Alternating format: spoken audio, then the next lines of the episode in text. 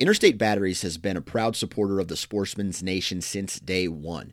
With over 200,000 locations throughout the U.S. and offering 12,000 different types of batteries, stop into your local Interstate Battery store today and let them help you find the right batteries for your everyday life. All right, so Steve, we've got uh, some correspondence coming back in now, so let's just start a new segment for our podcast here called We've Got Mail. Uh, picked this one up from E3 Outfitters off of Apple Podcasts. He left us a nice review there, and I'll just read it. it says, uh, I have learned a lot from your show. I like how you explain the topics and make a novice to a pro fit right in. The message of respect you send is spot on, and all us hunters being on the same page is where we need to be to protect all the things we are hunting. These guys are two you want at your campfire sharing laughs and stories. If you ever find yourself in southern Michigan, look me up. Hey, that's great. You know, uh, and that uh, that vision of that campfire chat is something that's very appealing to me for sure. Hey, uh, Chris, we got one from Nicholas Brown. He lives down in Chatsworth, Georgia. Yeah. And this came in through uh, social media. He says, "Been listening to the podcast only this week, and wanted to say that I'm really enjoying them. There's a lot of knowledge there, and I have a lot to learn." 22 years uh, old, and I've been coon hunting for about eight years, and have established my own line of dogs. Well, way to go, Nicholas. That's great. Uh, that I enjoy hunting. Love the podcast. Keep them up. You know, Chris, this kind of feedback really gets us going and keeps us going.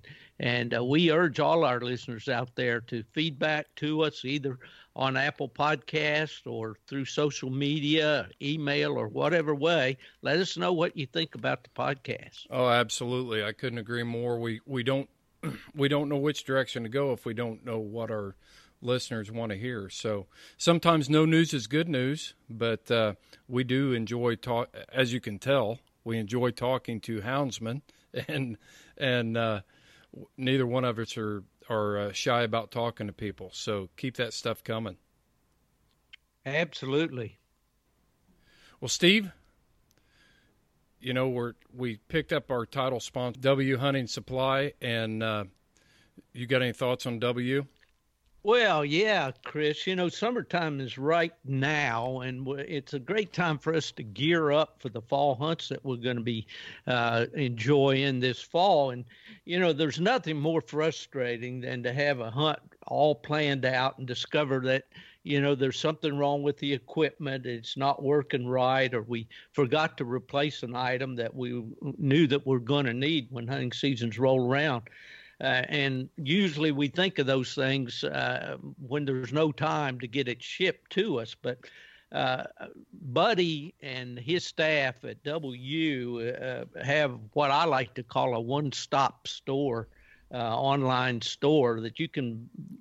You know, find virtually anything that you want uh, on that one visit to dusupply.com and uh, I just can't say enough about them. I I was browsing this morning and looking at uh, the light section on uh, uh, W, and they uh, carried the K Light uh, line of lights, and, and, that happens to be the line of lights that I like to use. But whatever it is out there that you're looking for, you can find it at dusupply.com. Yeah, there's no doubt, and and like we've showcased before, it's like they live in a time machine because it seems to get here before you're done uh, putting your order and confirming that order. Uh, I've had stuff show up here before it cleared my bank account before, so pretty good stuff. Absolutely. DUSupply.com.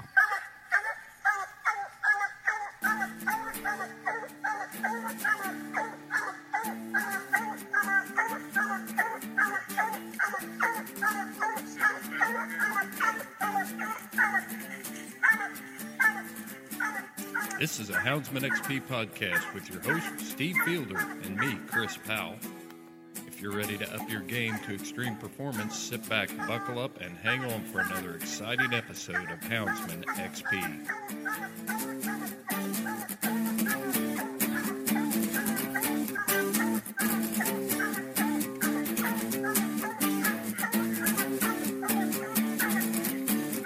Welcome to the Houndsman XP podcast. We have got a, a very great guest today. Uh, he's a man of many talents.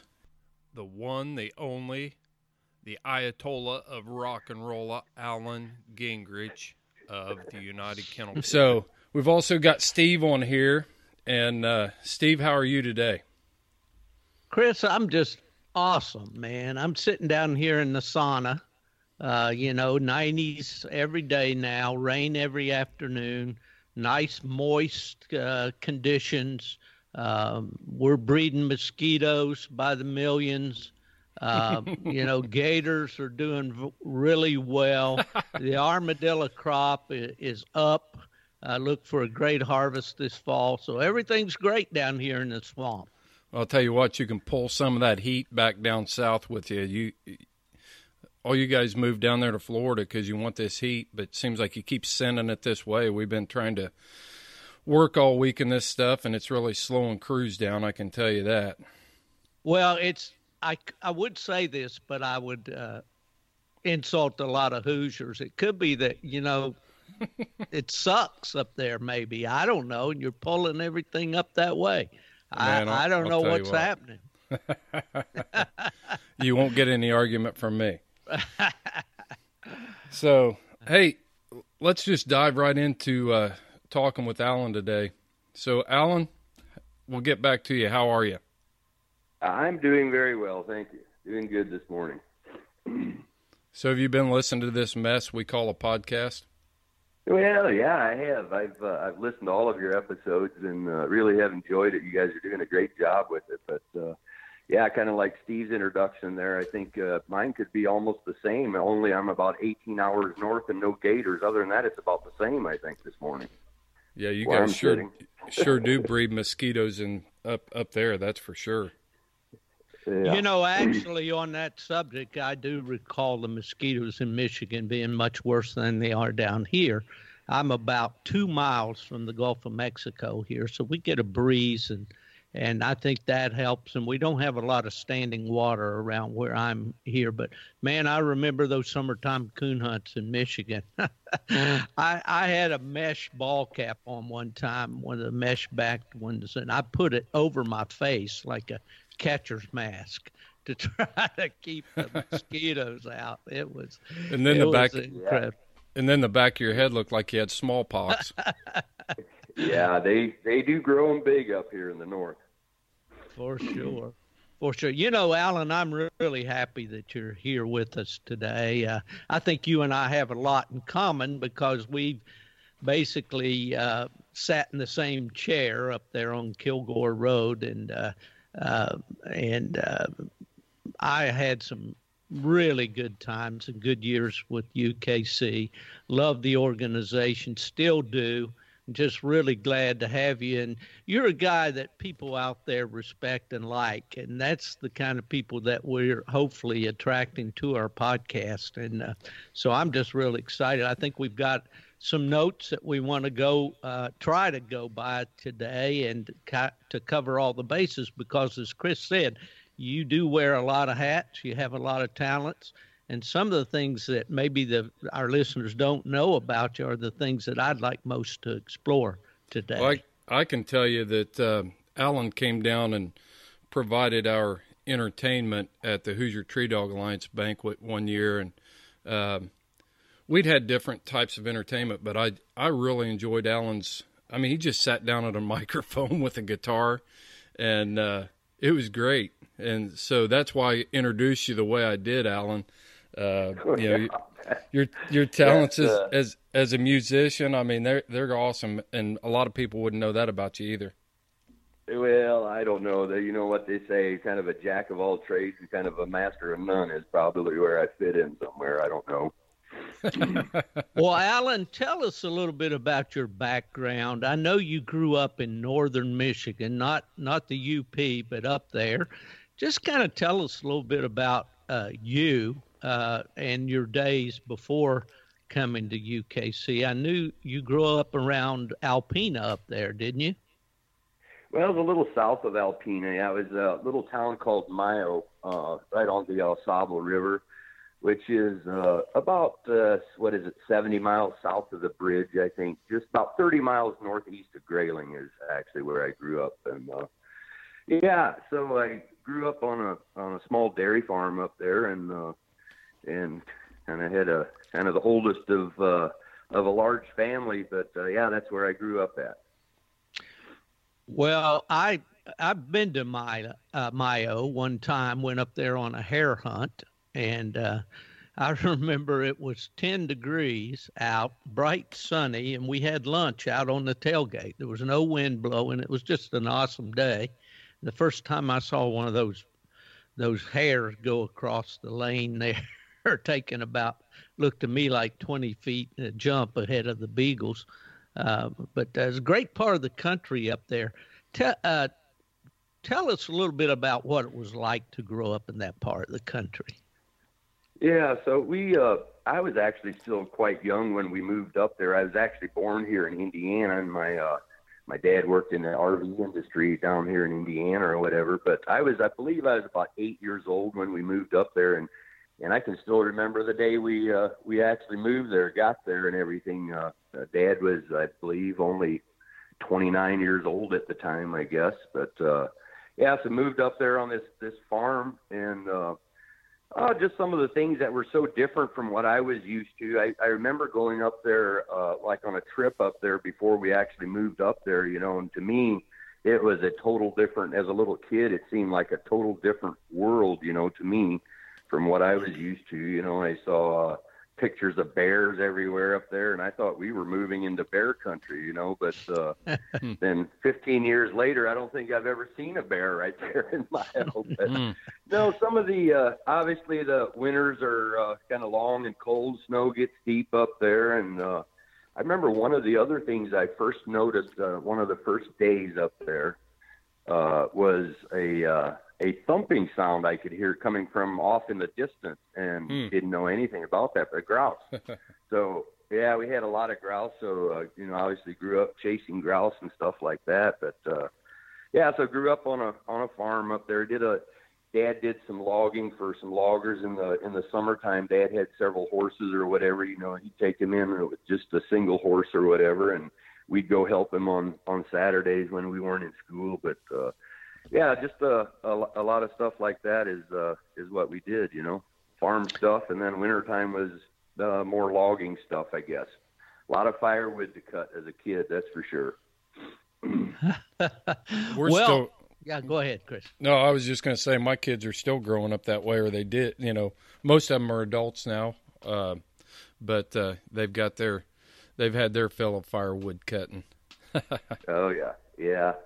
Yeah, every uh, every fall we'd have to uh, fill up the basement. It usually took the basement full of firewood to to get through the winter. So yeah, that was just part of our uh, part of part of the makeup of growing up up north was cutting firewood. You know, had all uh, all uh, that was 1977, I believe, when we moved up there that year. So yeah. But uh, yeah, just uh, farm life up there. It was a it was a good place to grow up, and uh, uh, you know, had uh, obviously living on the farm. There was always work to do, and even when your when your friends, your school friends, are out shooting hoops and and riding their bikes and stuff like that, I uh, shoot, there was hay to bale and and all kinds of stuff like that around the farm. But uh, yeah, you know, uh, I mentioned it's just northeast of Grayling. There's a military base there in uh, Grayling, and in the summer times we'd be working the fields or whatever. But one of the things I always enjoyed was uh, they did all their uh, uh, practice stuff out there. You know, uh, with the with their planes and all that, and uh, it was it was neat to see some of that stuff. I got you. Well, where did where? Yeah, awesome. A kid would, I, I'm sure. Hey, well, when did the hounds enter the picture for you?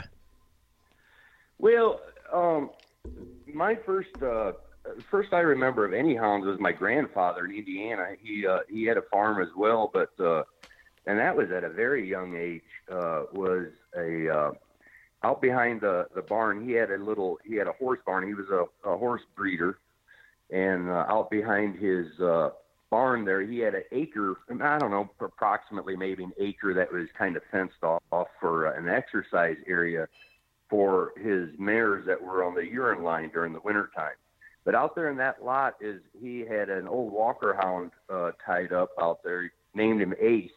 And I remember as a young, young kid, I probably wasn't more than three, four years old, and I still that was first hound I uh, ever remember, and uh, I can still remember exactly what he looked like and what it smelled like to go out there too, where he was tied up, you know. And, uh, but I was just infatuated with that uh, with that dog. So that was kind of my first uh, introduction to dogs, you know, or hounds, anyways. And uh, and then just my uncles, you know, they're talking to them about it and everything, all the stories they had. I was just uh, I was very interested in. in uh, at at some point, must have been in the fall of the year. Again, I was still pretty young, but I remember one day I mom and I were over there at grandpa's and and uh they had got all these flashlights laying out and a bunch of gear and I remember these long flashlights laying there, three, four of them, and obviously that piqued my interest. And uh, I guess, long story short, it was the first night of coon season, and uh, I was very interested in everything about it. And uh, I was very disappointed I couldn't go with them, but uh, they had uh, they had some hunting ground around uh, right around his farm there, and uh, I remember listening a little bit and heard that dog running back there, and I was just I was just hooked. I, for some reason, it just really drew my attention. You know, I could hear him from the house, and uh, hmm. and that was kind of my my first thing that I remember of of coon hunting, and and then uh, eventually, obviously, I got to go, and and it kind of just uh, it's kind of where it started, but. uh as far as personally, my uh, first dog I got when my brother and I got our first dog when we were, uh, I'd say I was 12. I think we were like 10, 11, 12 ish, right in that, uh, right in that time period, I guess. But we bought a little puppy, knew nothing other than, uh, other than what uh, Grandpa told us, you know, as far as training a puppy, and uh, so uh, we got this little this little female in Rose City, Michigan. I still remember driving over there and getting her, and and uh, I remember the guy had uh, guy had papers for it and everything. Heck, I didn't want. To, we didn't. We didn't even take the papers. We we just wanted to coon hunt. We didn't. We didn't need nothing else. You know.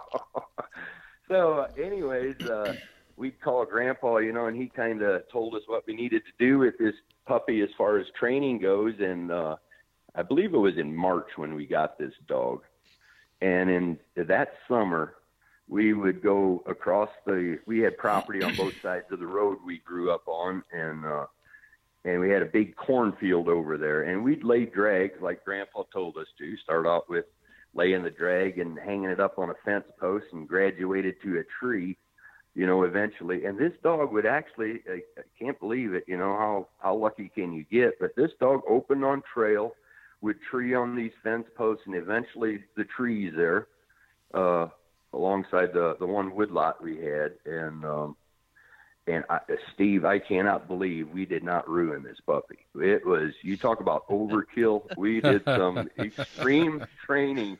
Two little boys that knew nothing other than following Grandpa's orders, you know. But uh, I remember then the first night of season, it happened. Here, here comes Grandma and Grandpa came up there, and I'm sure it was all planned. We just didn't know about it. It was kind of That's a surprise right. for us, but and we had never even shown this dog a coon before the first uh, night of kill season. Hadn't even seen a coon, just all off the scent that summer. And uh, anyways, Grandpa and Dad, my brother and I, we went right across the road where we'd done all our training for so many days, you know, and. uh turned this dog loose and she took off down through there and it didn't take her long and she struck a track. But this time she went out the opposite way and we the way we always took our drags. And uh goes back there i don't know there's probably four or five hundred yards before you get to the big woods on the back side of our property. There's one lone apple tree and she treed that coon on that apple tree. And that was uh my first experience with our with the first dog we ever had. So you talk about a couple excited boys. No kidding. So. That's uh, yeah. you know, there's there's something to that, Alan. Uh, I want to take us back to the story about you know when you when you were standing there on the porch listening to that dog run and you couldn't go. How old were you then? I was probably Chris. I don't think I was probably more than four or five at the most. Yeah, yeah. So and and you, you know what's interesting about that? You know, later on in life here, obviously my brother and I hunted a lot up here in Indiana, and uh, Grandpa's no longer alive now or whatever. But back there, it was probably I want to say he passed maybe 25 years ago now.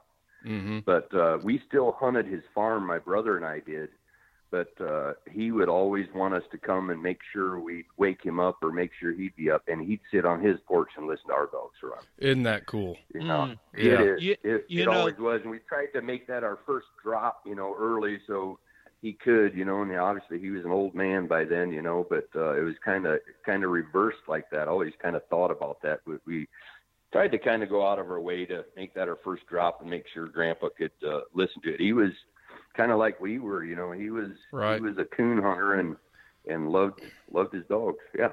Well, I ju- Alan, your story reminds. uh, Excuse me, Chris, but your it. story reminds me so much of my dad's story. Growing up on a farm in Middle Tennessee, sleeping upstairs with his older brother Phil in the feather bed, and listening to the neighbors' uh, old coonhound, a fellow named Wash Work, uh, hound trail up the river. And my dad uh, told me he was just a little guy, and he w- would they would sit there or lay there in bed and listen to that dog, and that's what created that that desire. And then finally, uh, his folks would let them take the lantern with a dog of their own, my grandpa's old cur dog, and and walk down the creek. But they had to stay where the folks could see the lantern light from the house, you know. Uh, But uh, Sure. anyway, it's uh, your story is is probably resonating with a lot of people that are listening to this podcast of how you know. But they say it's inborn this this love of the hounds, but I I think probably it's more taught at a very young age by our by our families uh, than any other way. But it's a great story, great And- story. Yeah. And to relate, well, my to re- dad, yeah. be real. Just let me jump in here real quick, Alan. Just kind of Yeah. add credibility to this. I remember when I was a young kid like that. I didn't grow up with hounds in in my immediate household, but my uncle had hounds, and uh, we would go out there different times. And uh, I can tell you that if you went out there for Sunday dinner, and uh, when it got dark, you better not be parked behind him because he was leaving to go coon hunting. And I remember being out, there, and a lot of times we would leave after after he uh, he he would go or while he was loading up. But uh, it always intrigued me. I always enjoyed watching him load those hounds, and and uh, he would do something similar if we stayed around. I remember one night we were sitting out on the on the porch of this big farmhouse, and uh, he went right down the road. It probably wasn't a quarter mile down the road, and dropped those hounds out. And I sat out there and I listened to him strike a track and and tree that raccoons, and you could see their lights down there, and it, just intrigued me as a as a young kid. I was probably oh nine or ten years old uh, when that started happening, and I think there's something to that sp- specific act of of no, you can't go now, uh, and and making these kids want to do that sort of stuff. You know, letting their imaginations run with them and things like that.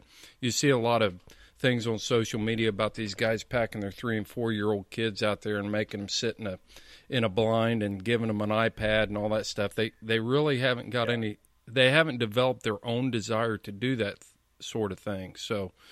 I think there's a common thread there for our serious houndsmen out there that that um, had this innate or instinctive uh, desire to to be involved and and uh, I think there's something to making a kid sit back and wait and develop their own desire to be involved. Yeah, I think that's. Uh, I think you're spot on with that, Chris. You know, either either you're kind of it's something that's kind of uh, in your blood or it isn't. You know, however however it gets there. You know, but yeah, you're you're spot on. It's like Grandpa was kind of a hero to me. My, now my dad hunted some, but he he mostly he always had a beagle around, and uh, but so he rabbit hunted some, and uh, and did some bird hunting, but uh, he wasn't a hunter like Grandpa was. Now I say a hunter. That's Grandpa deer hunted and stuff like that too, or things like that. But uh, uh, but yeah, it was his coonhound that uh, that really infatuated me as a youngster, you know. And I remember going out there a lot of times, just go out there and and you know how little kids do, just kind of pet over old old Ace and everything. And uh, but yeah, he had uh, Grandpa had he was kind of a, a horse breeder too. He had a lot of horses around there, so that's kind of also where my love for horses kind of started as well. So yeah, I could say Grandpa was kind of a hero. But one other point I'd make is that was kind of interesting. I guess uh, Mom told me one time uh, later in life that uh, when we were still boys or whatever, that she asked Grandpa one time, or she told Grandpa, her dad, that uh, every chance we get, all we want to do is just hunt, you know, and and, and she worries about us sometimes. We just take off and go, you know, and uh, and uh, she said, well, Grant, her dad, Grandpa, told her that uh, it's in their blood, and they could be doing a lot. Uh, they could be doing a lot worse. He said he told her to let them go. They know what they're doing.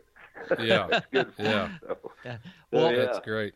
Alan, uh, you talk about we, and I assume that you're talking about your brother Paul. Is that correct?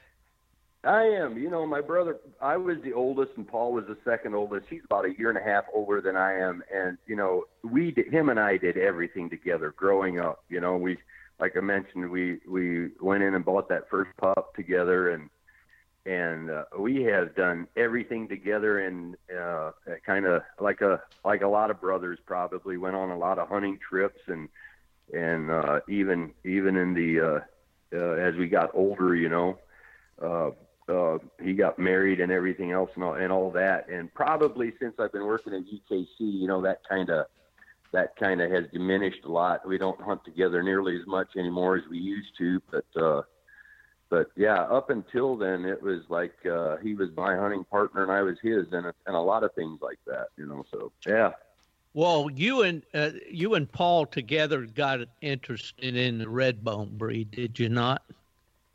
Yeah, we did. You know, and I'd say a lot of that had to do with the the first pup that we got was in fact a Redbone, uh, red that Redbone female, and uh, we just liked her. And really, uh, I'd say looking back now, we were really lucky to have a pup like that that turned out the way it did, and we didn't ruin it. You know, with, all- with our training resume there, but. uh uh, yeah, so that's uh, and we just kind of stuck with it, you know. Uh, I know after uh, after school and everything, I uh, there was a couple of years there where I kind of got interested in probably some things I shouldn't have or whatever that I didn't have a dog around, and that was after I moved back to Indiana. Uh, kind of got playing a little bit of music and things like that or whatever. So there's about there's about two three years there where where I didn't hunt that much, but uh, kind of figured out the whole music thing and that wasn't going to work out and needed to do something else and, and to make a living and everything else so but here i go right back to dogs again and then rest is history i guess Well, tell us a little bit about that music background. Uh, uh, Chris has talked. Chris has talked about uh, you playing. I I've walked around at Autumn Oaks after all the casts are out and walked around through the campsites, and I'm as apt as not to see you there uh, w- with some guys gathered around with your guitar and all. And that's something that I enjoyed doing a lot myself when I was a young guy. I kind of grew up well. My dad was from Tennessee near Nashville, and he played fiddle. But I, I didn't have that kind of talent. My my brother's a musician, but I learned to play chords on a guitar, and kind of grew up in that uh, uh, coffee house age and those uh, uh, protest songs and that sort of thing. when I was in college, Michael rowed the boat ashore, and if I had a hammer and that kind of thing. But uh, yeah, but uh, you you've taken it uh, uh, certainly farther than I did. Tell tell us a little bit about that music. Well, I probably didn't take it much further than you did. My my first experience was after I after school and everything. I moved back to Indiana and took a job in the RV industry or whatever. But uh, that's when I first got my my first guitar, which was I was probably uh, I don't know, you know, late teens, I guess, and kind of took it up then and and uh and and actually my brother kind of followed me down here after school and, and did the same thing. So there again he was he was uh he also took interest in it and uh we thought we were going to get a band together and we got our guitars and everything else. We were going to learn all these songs and here in the next three four months we were going to get get us some gigs. You know, well that's not the way it works. You know, but anyways, eventually we did uh, hook up with some guys and formed, uh, played in a couple bands just around the local local area here, and and uh, but yeah, it was a lot of fun. But we, uh, I never got into any, much of the technical stuff. You know, it was uh, I the first band I ever got into. I was the rhythm player in the band. So I never got into a whole lot of leads and a lot of fancy stuff and a lot of uh, advanced things. So so I never really, uh, never really did, you know. And then after uh, about the mid, when was it? Mid '90s, I guess. Kind of laid that up as far as playing in bands, and uh, you know, had obviously got back into hunting, and it's kind of, you know, started competition hunting during that time a little bit as well. So uh, I finally kind of figured out I'm gonna quit this band stuff that we're not getting anywhere with, and uh, uh, get kind of do more hunting again, I guess. But uh, so to to kind of sum it up, I guess what I'm saying, I'm more of a uh, more of a uh, open guitar chord kind of wannabe kind of guitar picker, I guess you would say. I'm not very good, but I love to sit around and, and play with people and and things like that. So yeah, that's about the extent of it anymore. well, I think you know when my son was eight years old, he came to me and he said, "Dad, show me how to play the guitar. So I showed him an E chord. All right, that was pretty yeah. simple. Yeah. And uh, before I knew it, he was asking me to to to take him downtown to a guy that was teaching uh, lessons and all. And this kid just took it and ran with it, you know. And and just uh, of course he grew up during those Pearl Jam garage band days, and it, it his bedroom often sounded like somebody uh, cutting up beer cans with a chainsaw, you know. but but anyway, and his teachers told me he said one teacher told me you better cut the strings on that guitar that's going to lead to no good but uh, he he didn't. He he kept it on the hobby level and all. And uh, yeah, but uh, well, yeah, it's it can be a lot of fun. You mentioned uh, you mentioned young kids, you know, and you're right. It seems like the the younger kids they take up something like that, they can just learn so much quicker than than I could when I started, I guess. But uh, my brother's oldest boy is a good example of that. He basically was born into it. You know, around the house we were always playing music, and I showed him his first chords when he was. I remember it on Thanksgiving Day uh, when he was seven, and he had a little guitar he beat and beat and bang around with a little before then. But I actually showed him his first chords then. And you know, it didn't take him long. When he was nine, I think he played at some wedding reception we played. He played, sat in with us, and played. And shoot, today he's he is way he blows me away. You know, we right. have a hard time getting him to come play with us if we want him to sit in as a group. You know, especially out somewhere. You know, he's he's kind of way past that now. But uh, yeah, it's all good. But, yeah. Well, you know, Alan, I. Uh, looking back, I think the first time you and I met was at a rabbit hunt. I'm, I'm thinking it was at Albion, Indiana. I could be wrong on that, but it was back when we started the hunting beagle program with UKC, I believe. Uh, do you remember anything about that? I do vaguely, and I think you're right. I think that is probably where we first met there at the old Albion Club, and uh, I didn't live too far from there, but yeah, I used to go up there to their trials all the time. Yeah. Well, what about the hare hunting up there in northern Michigan? You still you go back up there uh, and do that, don't you?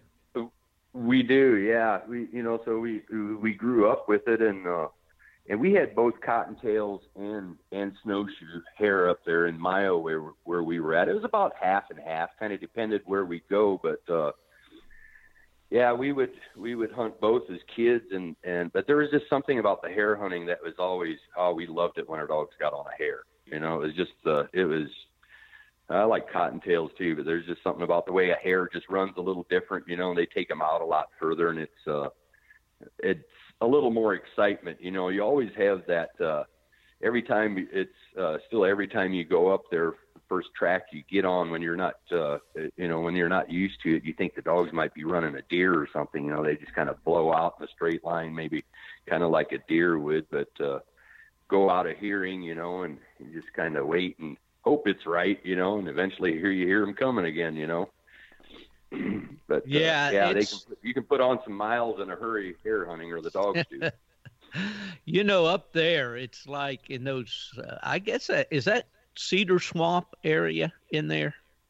It is. There's yeah, there's some of that, and that's kind of where we had to go. Places like that is where we would hit hare Yeah. up there. But there's quite a few, you know, quite a few places like that. But uh, yeah, now since then, you know, we still uh, there's there's six of us boys in my family, and and five of us hunt. There's one of one of the boys, second to the youngest, that uh, never really took up hunting for some reason, but all of the rest of us did. My brother Paul and I, we mostly coon hunted, and obviously did a bunch of rabbit hunting as well. But the other, uh, the other three brothers, they don't coon hunt, but they just rabbit hunt. So, but yeah, still every year we it's kind of a tradition for us boys to uh, all go up north, and generally we'll kind of.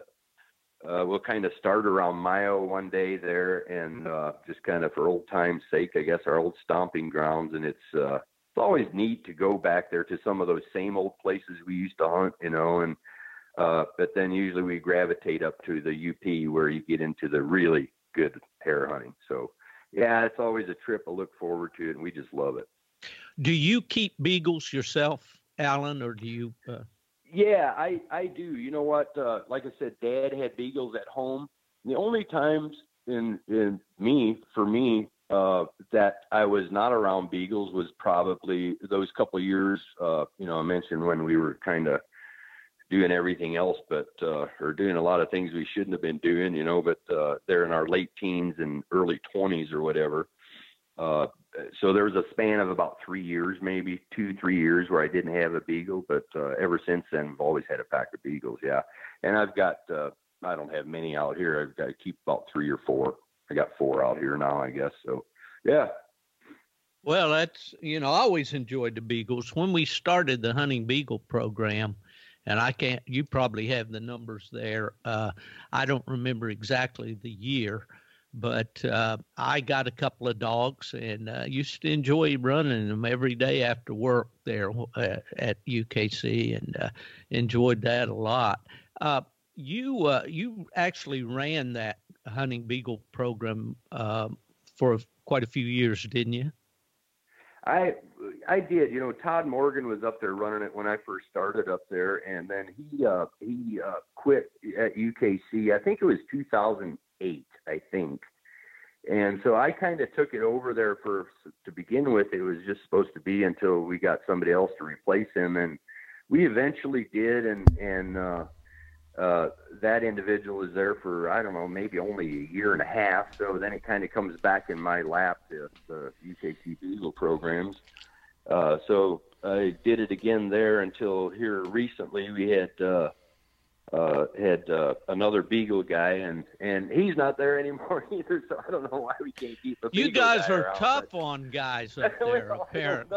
I. Makes, makes me look kind of bad, but uh, anyways, uh, I have so I've been kind of involved really since 2008 in in some form, and uh, but it's kind of you know for me, uh, I used to trial quite a bit, and most of it was the was back in the mid 90s, and I was actually doing. It was after the whole music thing. I just did nothing but hunt, Steve, um, and pretty religiously. Um, hunted, uh, you know, coon hunted, and I'm talking about competitions, and uh, same with the beagle trials. Did it for about two years, and I wore myself out. Finally, I said, you know what, I need to uh, do one or the other, and and put more emphasis on one or the other instead of just. Uh, I couldn't uh, run the dogs enough. There's a lot of times I'd go to a night hunt on a Friday night and be up and you know at four o'clock in the morning going to a beagle trial you know? A lot of times the, their deadlines are six seven in the morning and and a lot of times without sleep and ah finally after a couple of years of that i thought i'm probably overdoing it a little bit. But it, you know what it was? A lot of it was just just ate up with it love it you know and and still do. I i absolutely love those beagle trials too Well, I think we all are that way, uh, Alan, but there's a thing called uh, age that comes into play. I know I was that way too. I couldn't get enough of it. We, with us back in West Virginia, it was bear hunting and coon hunting and trying to mix the two. you know, and that that was uh, uh, uh an exercise in futility at times. But uh, yeah. but uh, yeah. Well, did, did you ever did you ever go up there uh, hare hunt in the UP at all or no? I didn't go to the UP. I I did go up and hunt with Joe and Nancy Hudson on bear and also on bobcats. But uh, oh yeah. Anyway, but no, I, I didn't get to the UP for hare, but I, I'm sure it would be great up there. I think Chris wants to jump in here, Alan.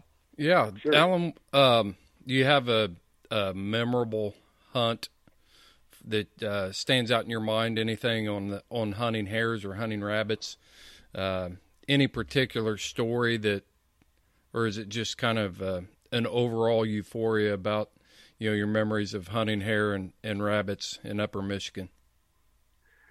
Yeah, so I don't know that I really have any particular one that really stands out to me a whole lot. Last year was last year was one that was we kind of had a, a unique situation. A friend of mine went and I went up uh, uh, on a separate trip, and we stopped there in Mio and and hunted for a Saturday, and then we went on up to the UP and uh, hunted a little bit on Sunday morning or a Sunday afternoon, I guess it was. But uh, uh, and one of my other brothers was coming up with some other guys on that trip, and we were to meet with them up there in the UP. But uh, I remember about uh, that was on a Monday, then a, and a Tuesday, and we were just running. Running was just awesome last year again, and uh, about the second day, you know, we'd put a bunch of miles on our dogs already, the dogs that we had, and just uh, uh, wanted to make sure they get all their dogs run. You know, everybody brings a bunch of dogs. We got I don't know, ten, twelve dogs up there, or they do, yeah. and we've got six or eight of them so we went a couple miles or a, a mile and a half down the road. Uh, my buddy and I did like on a Tuesday morning, and we cut out. And the thing that I've just not heard it up there, being a mile and a half away, we thought we were far enough away. Well, we we cut our pack loose, and before we know it, uh, uh, you know, kind of surprising we're not getting a strike yet. And look at our Garmin's here; we've got a couple dogs going to theirs. Hmm. But uh, the point I'm making, what was interesting was uh, uh, eventually we we moved on down the road, uh, grabbed up the rest of our pack, and moved on down the road further. But we could hear our dog on that morning for 1.7 miles. We could hear a beagle, and the only way we could because we had a collar on our beagles that were running with their pack. But it was just so still up there uh, that you could hear beagles running that far away, 1.7 miles, and it's that's just, crazy. Uh, it was. It kind of stuck to me, and then. Uh, we had uh, we made another trip up there later. Now that that was in October before the snow was on. So in November, I think it was around Thanksgiving time, went up there again, and uh, uh, everything snow covered. But just the difference was, shoot, we could hear the dogs as well as uh, at 1.7 miles before the snow was on, as we could in November when it was on at 500 yards. You know. Yeah. But just, yeah. just amazing how that snow just really uh, makes a difference like that. I, but, I was going to ask yeah. you how this how the snow changes, uh, you know, the the hare hunting and the rabbit hunting up there. Yeah, well, it's it's fun to hunt on snow, and that's what we normally did. You know, it's uh, uh, hunted on snow, and and matter of fact, uh, last year, and I've hunted a couple times uh, before the snow came on, but uh, Oh, the, the the hare a little bit, uh, you know, in that transition between uh, between turning colors, you know, they obviously turn white in the wintertime or whatever, and, and sometimes in that transition they get a little spookier, you know, but uh, but once they're all white, they think that nobody can see them or whatever, you know. but, they, but they're just fun to hunt. You know, another thing that's changed over the years a lot is, you know, obviously now we hunt with Garmin's and everything and that's almost like cheating up there with uh, with when it comes to hunting hare. You know, you basically got a lion coming at you or whatever, and you, they're kind of predictable, really. You know, and you just uh, see where they're going to come across, and uh, and you can kind of set up pretty easily. But generally, what we do up there, it's like most anything else. Uh, you guys can probably relate. You know, a lot of times it's not about about the game or harvesting the game so much as, as listening to the dogs work, watching the dogs work, and things like that. So, generally, what we do, we just set up a camp, have a campfire there, and sit around and uh, cooking stuff, you know, and this and that or whatever. And and every couple the dogs will run a hare for a couple hours, and somebody will get up and you know wait for it to come across the road. You know, that's kind of how we hunt up there on those trips. So That yeah, sounds like my stuff. kind of hunt right there. That sounds Absolutely. Yeah, yeah. Well, Yeah. listen, you also live, well, now uh, live in some of the best coon hunting in the world. Um, describe for our listeners a little bit what the coon hunting's like there in southern Michigan, northern Indiana, Alan. Yeah, it's uh, it's you know you hear it a lot. You know where uh, people think they have the best coon hunting in the world. You know, or uh, anywhere, and I would probably say the same thing. You know, there's places I've been that I would say are probably even better. I say better. It depends on what you uh, your definition of the word better is as it relates to the topic, I guess. But uh, yeah, we've got a, a good coon population um, here in northern Indiana, southern Michigan, and it's uh, you know uh, you hear you know I know a lot of guys. I have a lot of friends that think you know it's a it's and it's a great place to start young dogs, but it's it's good, but it's it's it can also be tough. Steve, you can you can probably attest to that. You know, it's not always not every night is just uh, easy hunting. You know, or sometimes when the the difference is, I think around here is sometimes when the coons aren't moving, they just flat aren't moving. Right. You know, and Mhm. but then there's other nights when uh you know uh you can you can tree a lot of coon. Probably one of the hunts that sticks out to me in terms of treeing a lot of coons was uh uh 25 30 years ago it was old uh Mike Colder who's since passed he was from the Mhm. Columbia City Club Him Remember him started- well. Yeah. yeah, good guy. He was kind of Mike was kind of one of those guys that took my brother and I under their wing at the Columbia City Club when we first joined, and we were kind of outcast a little bit. We are hunting red dogs, and this was predominantly a treeing walkers around the area. You know, a few blue ticks, I guess. But yeah, so uh, Mike, uh, Mike and I hunted together a lot. But uh, anyways, him, Larry Smith, and his brother Sonny and I went out on the last day of season. It was one of those nights where. Uh, where you would think probably weren't going to wasn't going to be that good. It started snowing a little bit early in the evening, and just a just a still night, but it was snowing and it snowed all night. Not hard, but just a and you know it was the best night of coon hunting I have ever witnessed. That night we tree, made 32 trees Gee and whiz. and uh, and harvested that many coon on the last night of the season, and left some doubles up there. I think all in total we saw a total of 37 coons that night. Now we hunted from from uh, dark to daylight that night, but uh, just couldn't you know just couldn't quit. Yeah, when it's So that guess it good, you don't want to go the- home. The day before, yeah, I guess the season would have ended that next noon or whatever. So yeah, Yeah. one of the last. And yeah, that the last that's night. that's unusual to get that kind of hunt in in northern Indiana because of the lake effect snow and how much snow was on the ground when you were when you left that evening. Uh, it was it was not much, just barely, you know, just barely covered. You hmm know, but uh, it was Yeah. just one of those nights. But obviously, that's uh, that's not uh, that's not typical here, you know. But it's generally, you know, on a depends how long you hunt or whatever. But uh, yeah, it's a it's a good place, but you know, generally, it's not that uh, that uh, uncommon to tree at least you know four or five coon. One of the things that a lot of people don't don't consider about about that country up there is is the amount of swamp and uh, water and you know just wet areas, and uh, it's a pretty diverse area. Uh, Yeah, it's flat for the most part when you're when you compare it to uh, Rocky Mountains or the Appalachians or even southern Indiana, but uh, uh, it's got its own challenges with weather and also with the amount of of uh, wetlands and things in, in northern Indiana and, and southern Michigan. There, I don't I don't think a lot of people even realize how much water's there, and that can pose a lot of problems for young dogs and and things like that. Yeah, absolutely. And I think you're spot on. You're you're exactly right because you can get in get in a lot of swamps where it can get pretty uh, pretty ugly in places you don't want to places you don't want to be. But uh, yeah, I know there's there's several places there where I try to stay out of, you know, because of that very thing. But yeah, it's not all. Uh, what they say? Peaches and ice cream, I guess. You know. Boy, that's for golf course.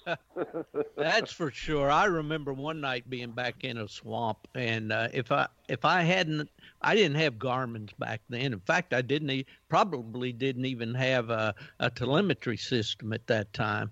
I had a compass, and uh, and if it hadn't been for that, and I couldn't see my hand in front of my face. The fog was so thick, and I'd gotten back in this what we called hellhole, and you know I'm I'm in muck up to my knees. It's trying to suck my my frog leg waders off every step and try yeah so it's not all golf course hunting for sure but another aspect yeah. of that alan i think you'll agree is with that number of coon in some places takes a tree dog it takes an accurate tree dog a dog that once he gets treed he'll stay treed because there's there's always another track to run when you're uh, when you're hunting that type of territory at least when i was hunting those years i was there for 22 years and uh, I needed a dog that that was accurate but would stay treed and not check too much. Yeah, that's that's very true, and that's you know you always have the debate of uh, you know north versus south. You know, a dog from down there doesn't do well here, and vice versa, this and that. But yeah, it takes uh you know it, you're exactly right. You know, there's there's tracks out there to be run or whatever, and you need a dog to stick to stick with that track and get it done, not kind of see it a lot. You know, dogs that aren't used to maybe as many uh, many coons or whatever that uh, they struggle a little bit with that part of it. But uh, yeah, that's uh, that's very true. You know, talking about swamps, every it seems like every fall, you know, I have uh, people come up want to go hunting or whatever, and in Michigan or whatever, there's the Lindell Price, uh, which you guys know well. Uh, he comes up quite a bit uh, about every year. Alger Morgan was another guy from Tennessee that used to come up and hunt with us a lot up there in southern Michigan. I don't know if you guys know Alger. He had uh, he was oh, a yeah. red guy there from uh, yeah. Tennessee. Sure. Had the Smoky Mountain Brandy dog. Always enjoyed hunting with him, and he used to come up there and hunt with us every year. And and uh, but I forget who it was. It was one of those guys. I think one night I got back into the Fulton Game Reserve. There's a part of that reserve that. Uh, that is good to hunt, but it also has one of those swamps you want to stay out of. And one of those nights I got one, I don't remember which one it was, but I got one of those guys back in there the, the, you know, make a couple trees back in there and keep turning loose. And the last time we turned loose, we probably shouldn't have kind of get a dog through there. And we had, uh, I had them guys, uh, back there in that swamp for about three hours before we could get out. So it's, uh, yeah. Oh, yeah. Remember so, those times. Well. hey, Alan, you just now, uh, yeah. You got you got you got to finish up that thought. Yeah, there's you know what I hunted. Uh, you know, I know Steve lived up there too, and I know I think Steve hunted uh, some on the west of the highway, west of 131. I never hunted that area much over there. Most of what I hunted there or hunt there in southern Michigan is uh, uh, east of the highway. I'm talking of 131 there towards like Vicksburg, Colon, Fulton, Scotts in that area, you know, and and that is just uh, ah, it's uh, it doesn't get much better than that. Some of that farm country over there is just uh, outstanding for coon hunting. It's amazing. It's amazing no qu- area up there. No question. Yeah. I, I hunted more higher uh, high ground over west around the grape vineyards and the high woods, right. and we had a few right. potholes over there. Uh, when I would go over to Fulton to hunt with Bruce Loker or uh, Ben Smith and Steve Irons, those guys around Athens and that area, uh, had some phenomenal hunts over in the area you hunted or hunt uh, Alan. But uh, most yeah. of mine, mine was uh, was a lot more like that golf course hunting we talked about. Yeah, well, you mentioned Bruce Loker. You know, he's uh, he's Bruce is not doing well, you know. But I used to hunt Bruce's farms, and uh, he obviously grew up there in that area, and he hunted every nook and cranny around there. So it was always fun to go hunt with Bruce. Oh, absolutely, you know? but, uh, yeah, absolutely. That would be a whole co- uh, podcast just telling Bruce Loker stories oh yeah, you're not going to do much walking with him. He knows how to drive to every every little every tree. Seems like you know it doesn't matter if it's his farm or or not. You know, heck, he would uh, turn loose in the cemetery behind right behind town there. uh, good good roads. You know, yeah. well, you get right you get right in there. So yeah, he he just had that knack. He didn't he didn't want to do much walking. He'd always he'd always drive, and and uh, even well, if it took uh, took a lo- lot longer to get there, he always wanted to drive and get as close as he could. But yeah, yeah. When I when I hunted with Jimmy Phillips down in southern Georgia, Uh, we hunted some of those huge plantations down there, and Jimmy was the same way. You know, and we're getting ready to take off to these dogs. They weren't hundred yards through there, and uh, we were hunting the um, uh, Southern Heritage Plantation down there. It's it's bigger than the county I live in, and uh, we're sitting there and we're listening to our dogs treat right there, and and uh, the guy I went with and I were standing there listening to these dogs, and we just well, let's go. You know, we flip on our lights, and and Jimmy says, "Where are you going?" So well, we're going to those dogs. They're not 150 yards. He goes, he goes, Did you come down here to coon hunt or did you come down here to wade swamps? You know, he'd drive you all the way around that. He'd drive you across yeah. the levee. He'd pull right up, and those dogs would be 20 feet, 20, 30 feet off the side of this improved road down there. And, and uh, you just, you walk right to them. And so, yeah, I, I understand that mentality. Jimmy, Jimmy Phillips was the same way. Yeah. Yeah. Hey, Alan, yeah. let's shift let's shift gears a little bit. You just got back from a uh, bear hunt in Idaho, is that right? Yeah, yeah, I did. Uh, just uh, last week uh, we were out there hunting, hunted the whole week out there. But yeah, was that a uh, was that a, a draw tag or or uh, I'm sorry, not a draw tag, but a, a guided bear hunt, or did you go out there and do that on your own?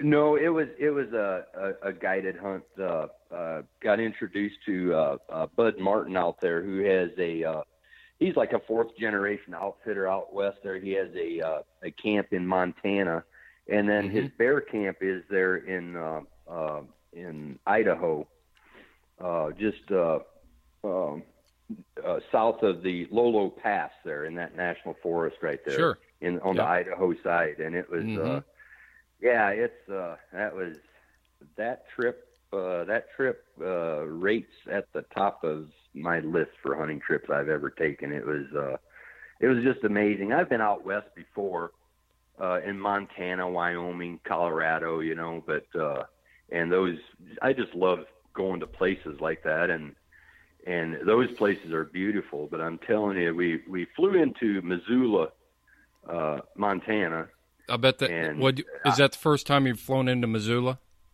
It is. It is. You know, that was an. It's just. Uh, what do you th- What do you think of flying into Missoula?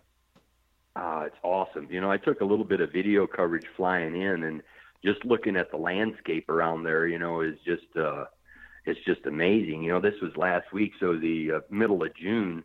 There's still snow on top of the mountains and everything. It was just amazing. You know, and we we get out there. We, we flew in on a Saturday and um, get out and and uh, spend Sunday there before we went to camp on Monday morning.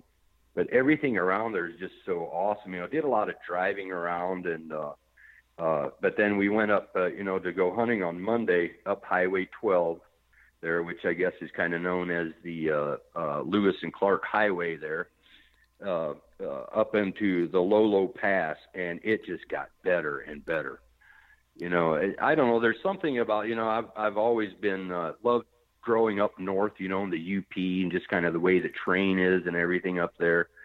Uh, it reminds you a little bit of that, I guess, but uh, but not. It's just so much, uh, so vast, and just all the, the the mountain range. It's in the Bitterroot Mountain Range, but you know, I have just I have just never seen anything like that. I it was uh, loved it. It was just an amazing amazing trip. Yeah, and you can't describe it. Was that a uh, spot and stalk hunt or was that a hound hunt? No, they they do have this outfitter does offer both.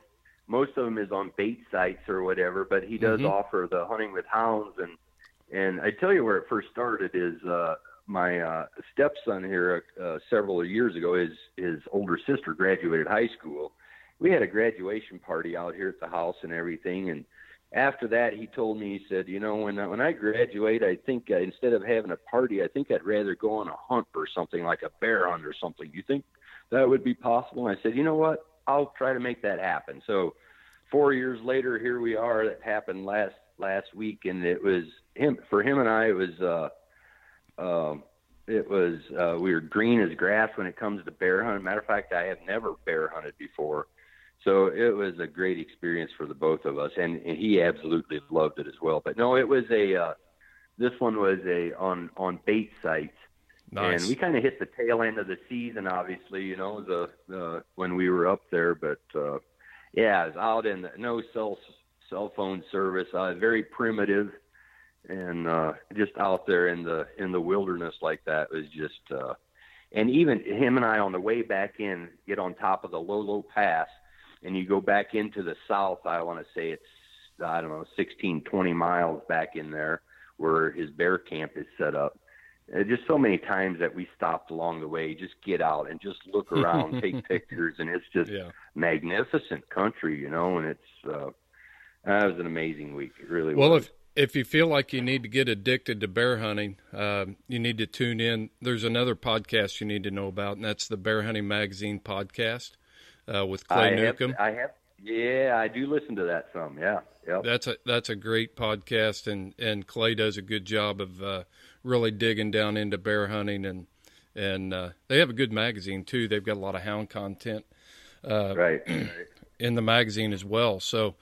Uh, it'd be good good listening for somebody that's that's looking at getting into bear hunting. So they talk about bait and spot and stalk and hound hunting, all kinds of things. Anything that's got to do with bear hunting, even predator calling bears. So uh, that's a good opportunity for people that, that want to listen to to a lot more bear hunting content.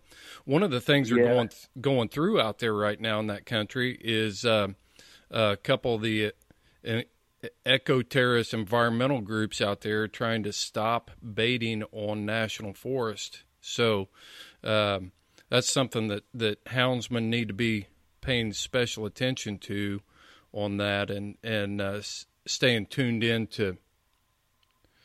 Uh, I just got a message from Steven, distracted me a little bit, but uh, uh, sorry, you got to learn to multitask here, man. I'm telling you what, my brain's not working this morning. That's for sure.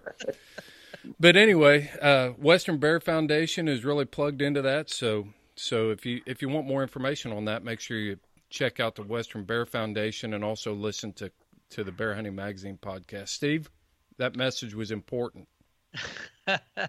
well, absolutely, and in fact, you don't really. Uh, you know, I bear hunted for many years over in West Virginia or uh, in Virginia, and and really got to hunt out west in Arizona and New Mexico, and bear hunting with hounds is fun, but bear hunting of any kind is exciting. Uh, it it it's, it's just over the top fun, and uh, glad you had a good trip out there, uh, Alan. A good time to spend with the boy, and uh, I'm sure that was all all uh, really a great experience. Hey, listen, guy, you and I have kind of taken a, a similar paths in life. Um, and and that of course would be with our employment with the United Kennel Club. I know with me it started out with the Plott Association and uh, meeting Fred Miller at Plott Days, and later becoming a breed rep and and uh, going to Kalamazoo for the meetings, and then getting invited to be a field rep and and one thing led to the other and I went there full time in 1983. How did all that happen for you? Yeah, so um, I I guess it was the uh, summer of 2004. I was uh, kind of like you. I was involved in a breed association. Again, it was the Redbone Breed Association. I was the uh, acting vice president, but I was also the hunt director. So I was kind of in charge of putting on the hunt, you know. And it happened to be in Lagrange, Indiana, and that's where uh, Todd Kellum first approached me about, uh, asked me about it, and quite frankly, I just kind of laughed it off a little bit. You know, I've been in the as far as employment or work goes, I I've been in the RV industry for a good number of years, about 15 years by that time, I guess, and uh, uh, just kind of laughed it laughed it off a little bit. Uh, but I did think, you know what, it may be something I would enjoy doing. You know, I'm thinking, you know, man, just you know, hunting and have a job that you uh, that you like for you know that involves things you're interested in to begin with. You know, but uh, anyways, I didn't. Uh, we didn't talk a whole lot about it there, I guess. But he called me. I don't know a month or so later, and and uh, and uh, then is when I really figured out that he was pretty serious about it. And uh, so from that's kind of how it got started there, and and uh, several more phone calls or whatever, and and uh, uh, turns out uh, I think it was November there. Uh, November of 2004 is when I actually uh, uh, first started working up there. But yeah, it's kind of how that came about, I guess. Well, you know that's that's uh, kind of how things happen with me too, and uh, uh, I think a lot of people, you know, and I think you can relate to this when we go out to the events and we see people, and everybody says, "Man, you got the dream job." You know, I mean, all you got to yeah. do is sit around and talk to coon hunters all day, and when it gets dark, you can pick any of the great dogs they're on the grounds and you can go out and watch them go and all you know you're living in disney world you know yeah. but i yeah. what they failed i know where you're going i know where you're going but i think what they fail to recognize is there's a monday morning attached to all that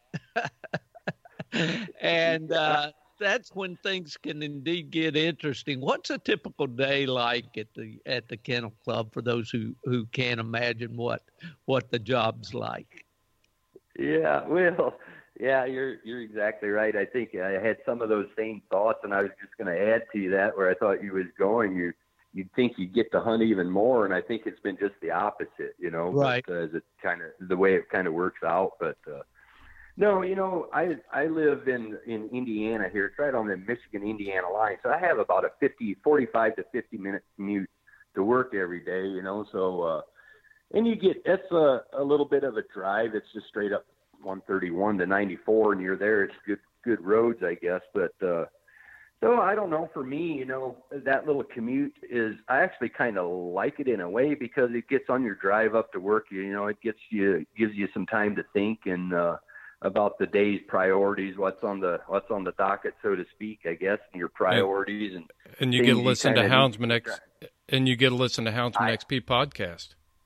Well, that that is the only problem with that. I listen to that on Monday night coming home, and I finish it up on Tuesday morning going there again. kind of how that works.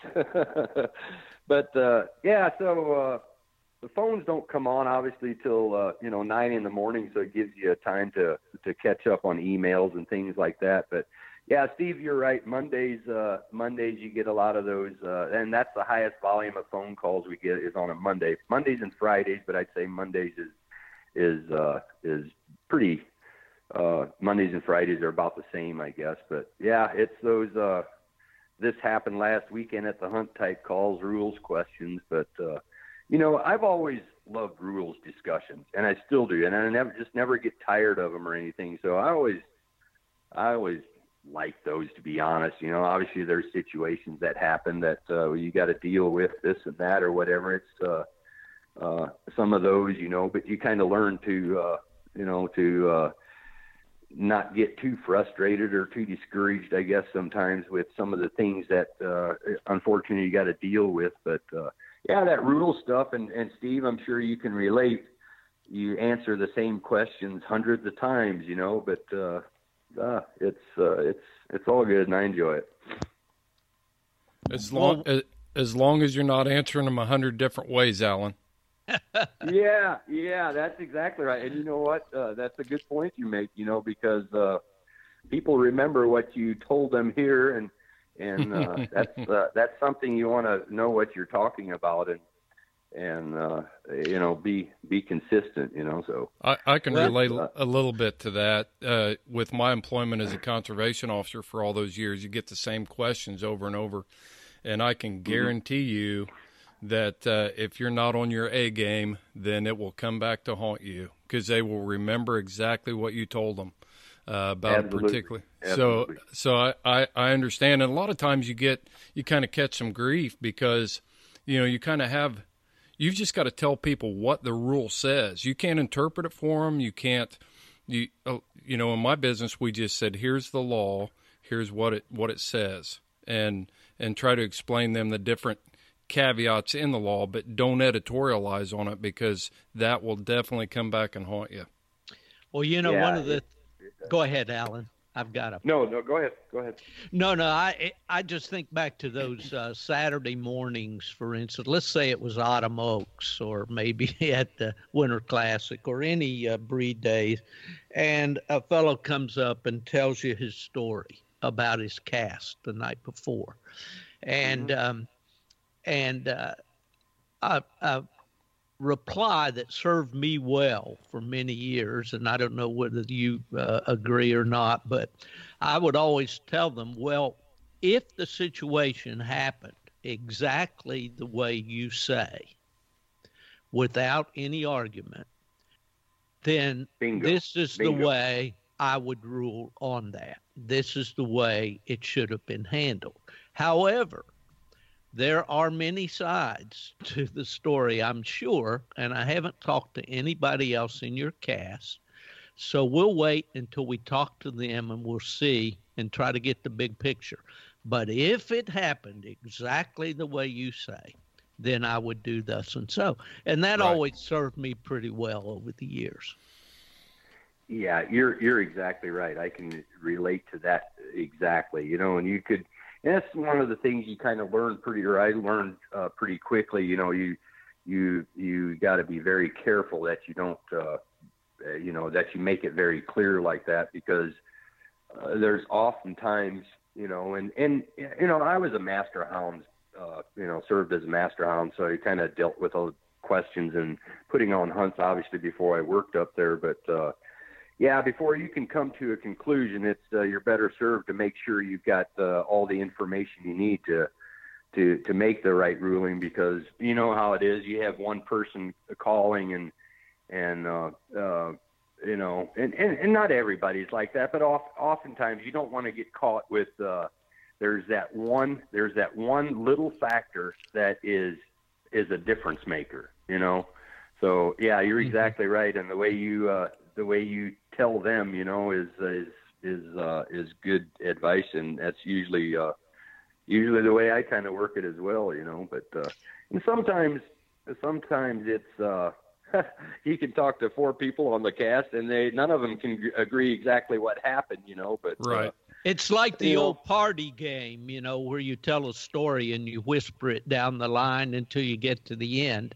And, and you get a completely different story because well listen but i want to interject right here for some of our big game hunters and There you go. perhaps deer doggers and rabbit hunters and all that might be a lost lost balls in, in high weeds and all this talk about night hunting and competition. They're just fundamentally the the the setup is guys go out on a competition hunt with a judge. It may be a hunting judge or maybe one that doesn't have a dog in the cast. But anyway, in the course of this one or two hour hunt, there are provisions to question decisions that are made. And those questions, then there's a, a further uh, uh, procedure that the questions come back to the hunt director or the master of hounds for a decision. And then there can be an appeal to that in some cases that we call a formal complaint. Am I right so far, Alan? yeah, you're spot on. Okay. So this is what we're talking about for you guys out there who may have never attended a, uh, a competition hunt. And so there uh, there is procedures in place to handle questions that come up. But the buck ultimately stops on your desk, Alan, correct? Yeah, it does. When somebody files an appeal, that's when uh, the situation is still considered pending, and then yeah, we make the final ruling on it there. Right. So yeah. One Right. one th- one thing that I would interject here, and correct me if I'm wrong, but coming in on Saturday morning or calling UKC on Monday morning about something happened that happened in a cast over the weekend, and you didn't follow the procedure, sorry, you know that procedure is put in place for a reason. So. Um, recently, there was a post on uh, social media about you know cheating and different things like that, and and I stick to my thoughts that uh, if you don't follow the procedure, you got to challenge that if in the field, and you got to follow that procedure, or there's not a whole lot that you can do. Is that right, Alan? Well, there is, you know, usually the way I explain it to him is, you know, uh, we have rules in place, procedures in place, and those those procedures are there for a reason and good reason, you know, for for everybody involved, for the for that be it the handler, the the the officials, and ultimately us as well, you know. But guess what? My hands in making a uh, decision on an appeal, I'm bound by the same rules as written as everybody else, you know. So if you Mhm. don't follow those procedures, uh, yeah, regardless of what I think, uh, whether the situation was ruled correctly or incorrectly is kind of a mute point. You know, if if you don't follow these procedures uh, to where I can make a ruling on it, then uh, then my hands are bound by that same rule. You know, always go back to the one rule we have, and that says situation is not questioned and notated at the time the decision is made uh, will not be considered. And that kind of applies to the master hounds at an event, you know, mm-hmm. but it mm-hmm. follows all the way through, you know, so, uh, so yeah, and there's, there's, there's good reason for that, you know, and I, I always, uh, I always think, uh, you know, our whoever was involved with uh, with coming up with those procedures, I, I feel like they really uh, really hit the hit the nail on the head with with some of those rules like that. You know, now I know it's you know guys get frustrated sometimes and uh, and uh, you know that something was done incorrectly or whatever, didn't follow the procedures, and they get frustrated with UKC or officials or whatever, and that uh, they can't get it right. You know, but uh, you know otherwise I just feel like uh, um, if if we didn't have those written rules in in place like that or those procedures and we didn't stick with them we could really open ourselves up for a can of worms, I guess, uh, to uh, it would just be a circus, I guess, so to speak. In other words, uh, it's not going to work well if if I Monday morning I get a call from last year's and a situation that happened at last year's Autumn Oaks. You know, it's, there's been a lot of water under the bridge. It just wouldn't wouldn't work well, I guess. So, yeah, those procedures are in place, and I feel like for very good reason. And and I think some of us in uh, in position of be it a master hounds or otherwise, you know, uh, uh, it's uh, our hands are bound by those rules, and it's a I, th- I feel like it's a good thing, you know. Well, so what I'm hearing you saying is, if you don't like the procedure, uh, you can blame Steve Fielder. yeah, yeah.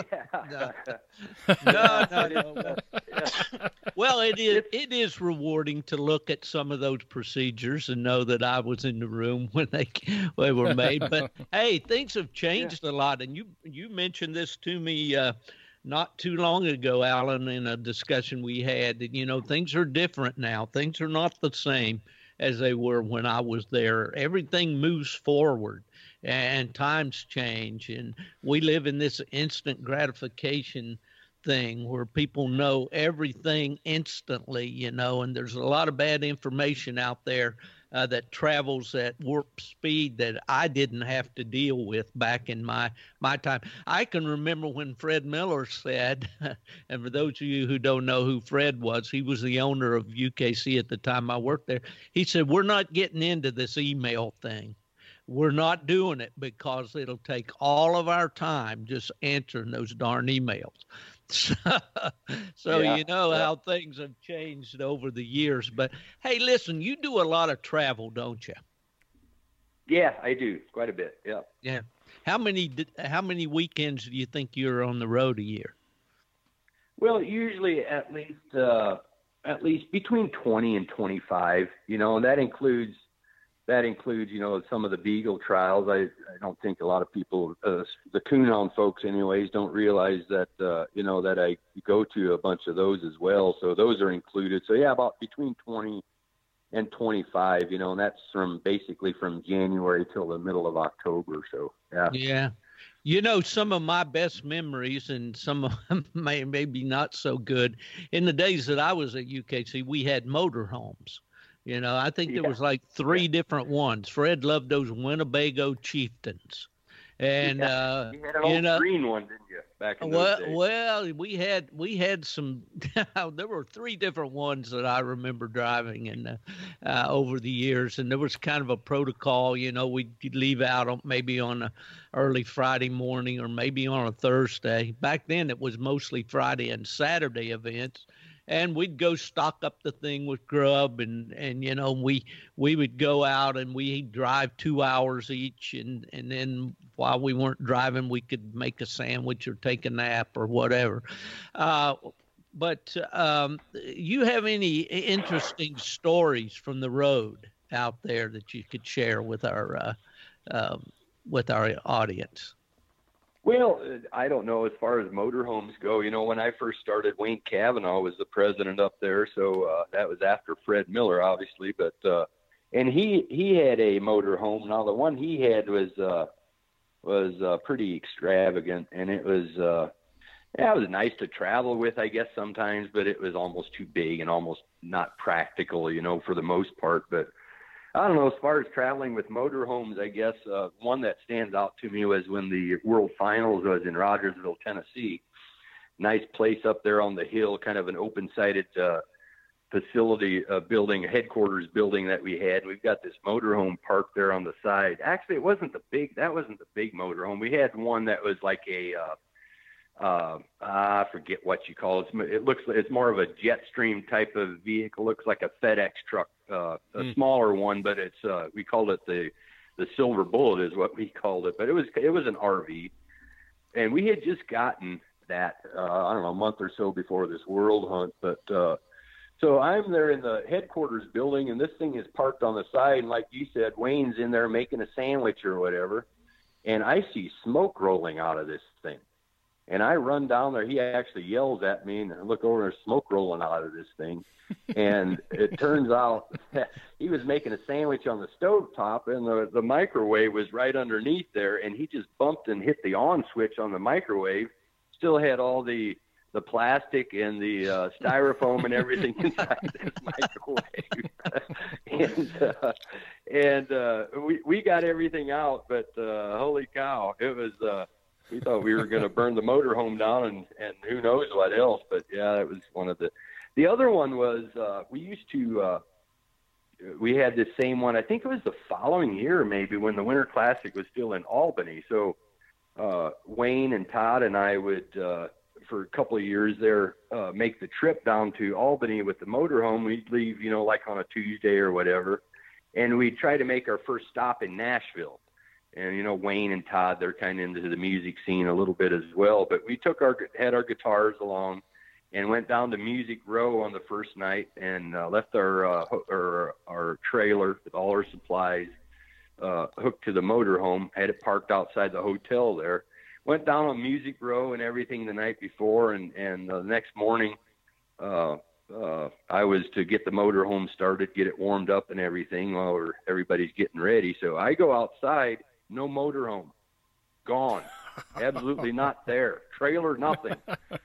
So, so right away I go in and we uh, we we call the sheriff's department, police department, what have you, and and uh, they kind of they kind of thought, you know, like most people that go down there spend the night before on a music row, we just don't we park somewhere we don't remember or whatever. And I was like, no.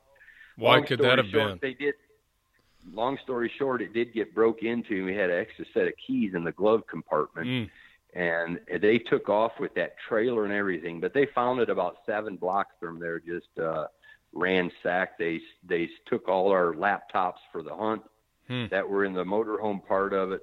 Took our three guitars we had in there and and tore the TV off the wall in the back and just they, they ransacked that thing. But uh, hmm yeah, never did never did get our stuff back, but we were a little worried with you know here we've got a our winter classic to put on. We don't have our laptops with all our hunt information on it, so that was kind of a goat rope for a little while or whatever. But uh, we got everything we needed, and the hunt went off well. But so yeah, those are a couple of motorhome trips that kind of stand out for me. I, I don't have one quite that exciting, but I remember one that Fred. Uh, we were at Jasper, Indiana, for the 25th anniversary of Autumn Oaks, and Fred had the motorhome set up out there with the air conditioning going, and of course Labor Day weekend can get really hot down in southern Indiana, and uh, I guess someone just didn't want like the idea of, of uh, sitting in the motorhome with the air going, so they they cut the extension cord in two. oh yeah, yeah, yeah. Instead of just yeah, stealing the cord, they just they. I, yeah. I often wondered if they felt a jolt when they cut that thing in two. But anyway, that's funny yeah. stuff. Yeah, so you know, yeah, you obviously go to a lot of different events and this and that, you know. But as far as uh, uh, you know, other uh, other events that kind of stand out to me just uh, for no other reason other than just that I really enjoyed was, and I, I, I like all of them. You know, sometimes, you know, you're on the road so much. It's, I'm like uh, most other guys my age, you know, but uh, you have things going on at home and, and sometimes those things take a back seat, you know, and there's things you really need to get done or other places, you know, your family or whatever has things going that you kind of lose out on a little bit, I guess. But uh, there was one trip I made uh, early. I want to say it was probably 2006 ish, maybe. Uh, went to California. We had a, a club or two out there in California. So uh, I just kind of picked a date, and it happened that the club was out there was going to have a Treeing Walker sectional. So I went out there on that trip, and that was a, another one that was very memorable to me. It was just different, and uh, I guess I'm kind of one of those guys that kind of, uh, I don't know, I like different events, uh, unique events. I guess what I'm saying, if they were all the same, they would probably get a little bit boring. I guess maybe sometimes, but uh, that was one of those, just a total different scenery and. Uh, uh, the club I went to was uh, north of Sacramento. You know, so fly, and I'd never been to California before that, but I remember flying in and seeing all the water below. You know, it looked like everything was flooded, but turned out they were, they were rice fields. Hmm. And that's the that's the kind of stuff that they actually hunted in out there, you know. And and I went early in the week and pleasure hunted with some of those guys out there, but uh, so we hunted those rice fields, and one of the things that was big out there in their area is they have a lot of the Ducks Unlimited has uh, has some places out there, you know, with uh, uh, uh, with wetland wetland set aside. Yeah, wetlands, mm-hmm. yeah. So those are the that's the type of stuff that we hunted, you know, and it was kind of interesting. They had those. One thing I always remembered was they had those a lot of tules. Uh, if you guys know what that is, looks like uh, I'm not sure what we would call them back home here, but uh, a hundred in that stuff. And it was just different. And you know, going to the club, it was uh, you know it was hot and hot and dry there and everything, but uh, it was just weird that far that far west. See a big old UKC sign out there at the end of the driveway and pull in there and there goes a hmm. jackrabbit, you know, and just just different. You know, they just they're just uh hey, they have the same love for the sport and everything, but everything's just different, you know, and sitting around the club and just uh talking with those people and we had some rules discussion stuff while we were uh while I was out there, but it's you could see the uh, the Sierra Nevadas, you know, from right from the club there. It was just a total different atmosphere, and that was yeah. uh, that was still also one of my highlight events. That uh, you know, it was just a regular club event, but uh, it was just interesting you know, to go out there and and uh, and uh, get to know some of those folks. Tiny Santana, I'm sure Steve probably knows him. Sure. Some of those guys that yeah. ran that club. Yeah, good one stuff. of the one of the things that uh, uh, we get as we talk to people from all over the country, but our Western hunters seems to be, and I'm going to put you on the spot here, Alan. So, so pull up your big boy pants on this one. Uh, sure. Uh, we are looking uh, to interview people in the West, and we always talk to them about their dogs, and and it seems that there's a drastic downturn in in interest for uh, UKC registered dogs in the West.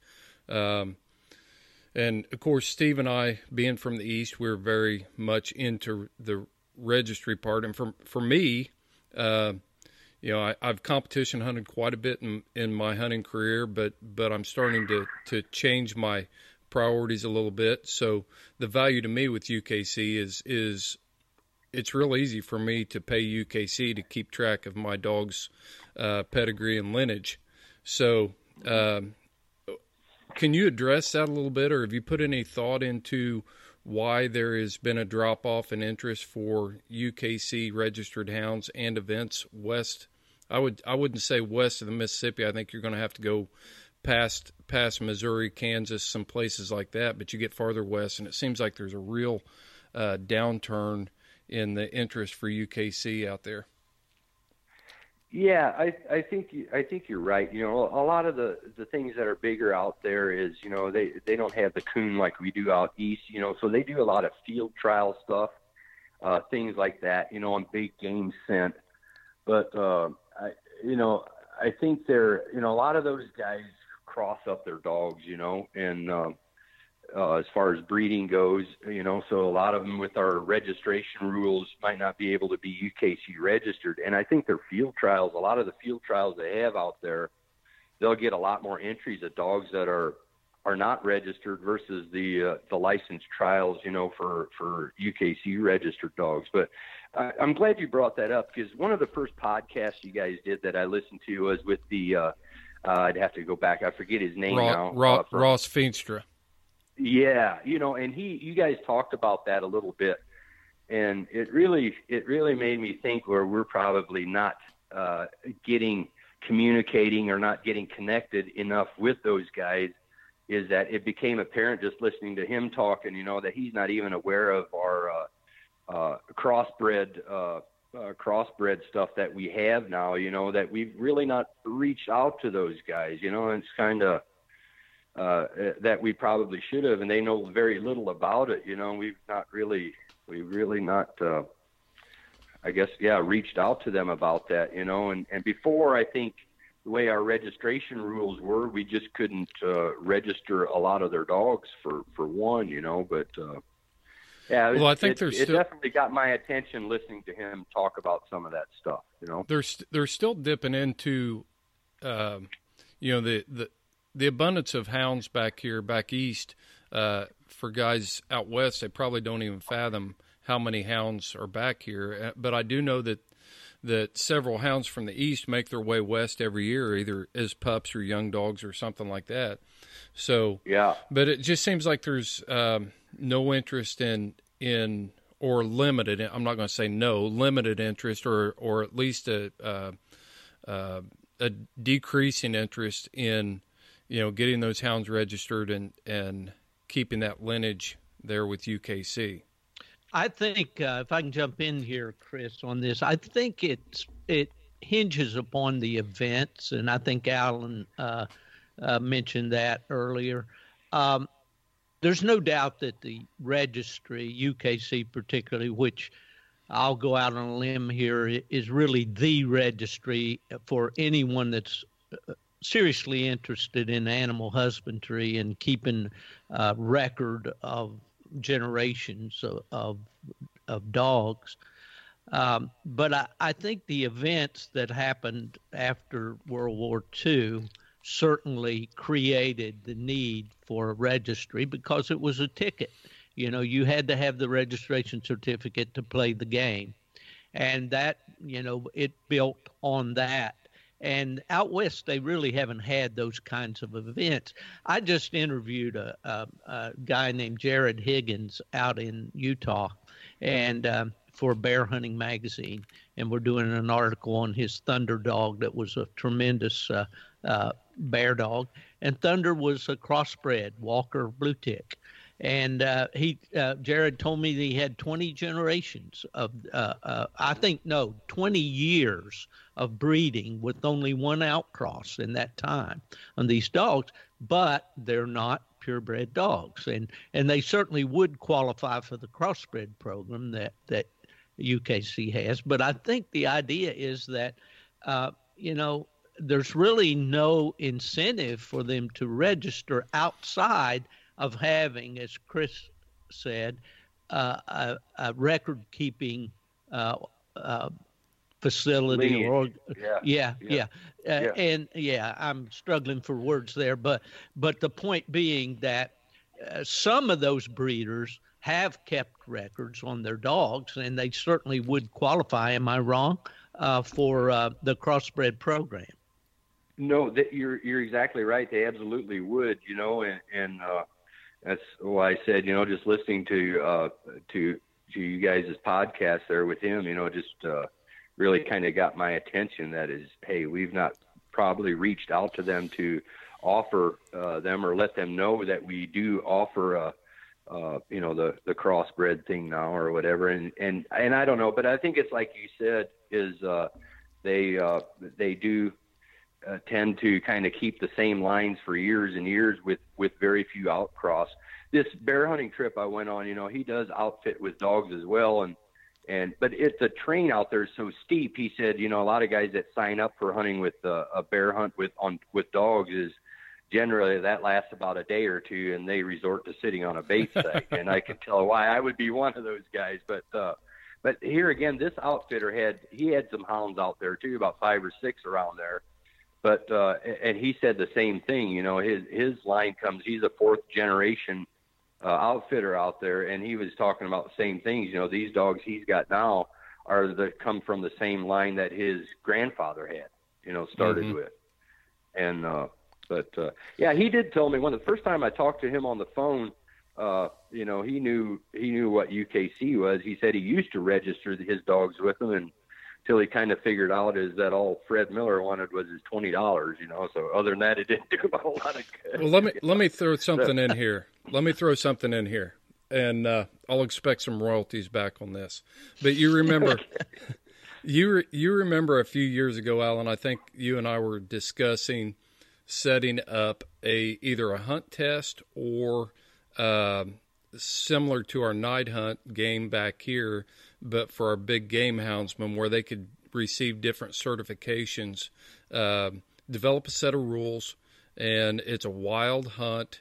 You've got strike, you've got you know you've got all kinds of different things that you could throw in there, but uh, uh, set up a program for the big game houndsman where you could have a you know big game hound certification, big game hound elite certification, things like that. Do you remember that conversation?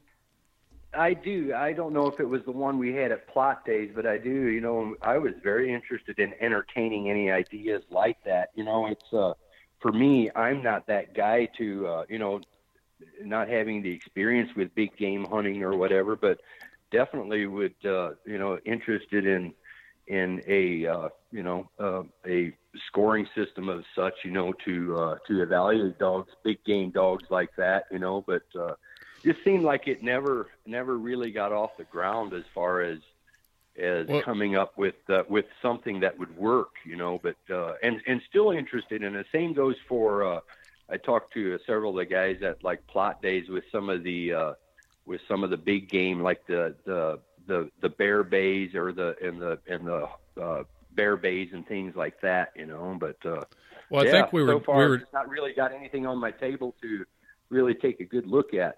Yeah, I think that conversation came up in the wake of the mess with the bear bays down there in South Carolina. Uh, and the fire yeah. and the fire that those were drawing is when we started having the conversation. But I know mm-hmm. we've got listeners in here. Uh, we've got some pretty critical thinkers that are listening to our podcast, uh, and I'm not the guy either. You know, I I, mm-hmm. I think we need mm-hmm. to to uh, maybe provoke some thought for those Western houndsmen that uh, want to be able to put a certification on their pack or individual dogs or whatever out there that, that do know where they're hunting, they do understand the game. And if I'm hearing you right, UKC is open to proposals from, you know, and I'll throw out a name here, Jonathan Lesperance. I mean, that guy's a he's got a big brain. He's a critical thinker, uh, and he's very heavily involved in the uh, Nevada organization out there. And uh, Ross Feenstra is another one. So I think there are people out there that, that could assist in this. We just need to maybe channel the energy or give them some some options or, or plant the seed and and let them help you develop something like that. Alan, uh, how do they contact you at, at UKC if they have ideas along this line? And uh, I know what you're saying is true. This has been bantered around for many years, it was when I was uh, was there and with the other registries that I worked with. I know some guys in North Carolina were working on a some kind of a scent system for the field trials. I think that was Clint Pace and some some of those guys down there. But how do they contact you? at UKC with this kind of information or suggestions, or maybe they've got a plan that they've worked at and it's sitting on the on the shelf there uh, and they can send it along to you. Yeah, e- either obviously different avenues. Uh, a call is obviously one, you know, but email, uh, email or call me. But uh, yeah, you know, it's something that has always interested me. Different things like that, you know. Uh, I've always been that guy, you know. Growing up on the farm, we actually had stock dogs, you know, and dogs that do stuff. And even even those stock dogs, you know, the cattle dogs, interested me you know, just in the way they worked, and and and the same way goes with uh, with big game dogs, you know, and and and things like that. But uh, yeah, I have a huge interest in that, you know, and any anything like that, you know, to kind of evaluate dogs in that in that manner. But uh, Yeah, uh, just uh, just call the regular office number, ask for me or whatever, or shoot me an email or, or anything like that. You know, my email is uh, is uh, kind of plastered over our website. You know, different places on the forum. You can look my name there and has a click on the name. Usually takes me right to my email address. But yeah, not that hard, but uh, certainly interested in entertaining any such ideas you know, about the only one that we have is, like we mentioned, is field trials just on on drag scent or whatever, be it big game or otherwise. But that's about the only thing we kind of have in terms of evaluating big game dogs, I guess, so to speak. And you know, up Yeah. to now, it's been only for those that are actually UKC registered. You know, Mhm. yeah, Yeah. it would be So- interesting. I really think it would be interesting to come up with something like that. And like I said, I'm I'm not that guy either with with not having the experience, but I'm sure there's guys that are out there that could really, you know, uh, probably come up with something. You know, I know it's easy to don't need a set of rules if you go out just for coon hunting, for instance. You hunt from dark to daylight.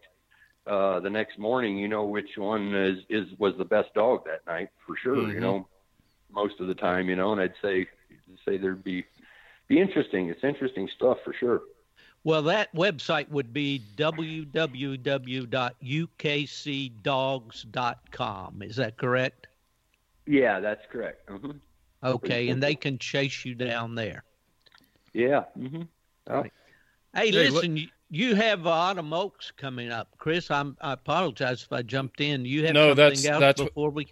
That's what. I- That's where I was going. I, you know, we've been generating a ton. I, I'm getting messages about Autumn Oaks. We've mentioned it a couple times.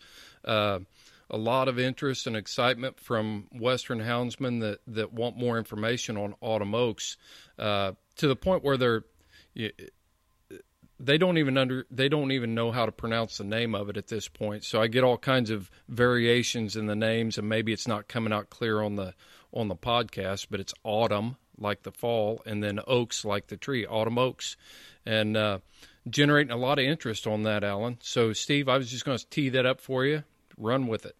Well, really, just a little bit of history for our, les- our listeners. Autumn Oaks uh, has been the uh, how how shall we say signature event for the United Kennel Club for many years, dating back to 1960, and uh, where it uh, I think for three years there it was in Greencastle, Paducah, Kentucky, and even Kalamazoo, Michigan, and then it settled in in Greencastle, Indiana, for a 20-year run and then uh, it bounced around up in Michigan and down in North Carolina.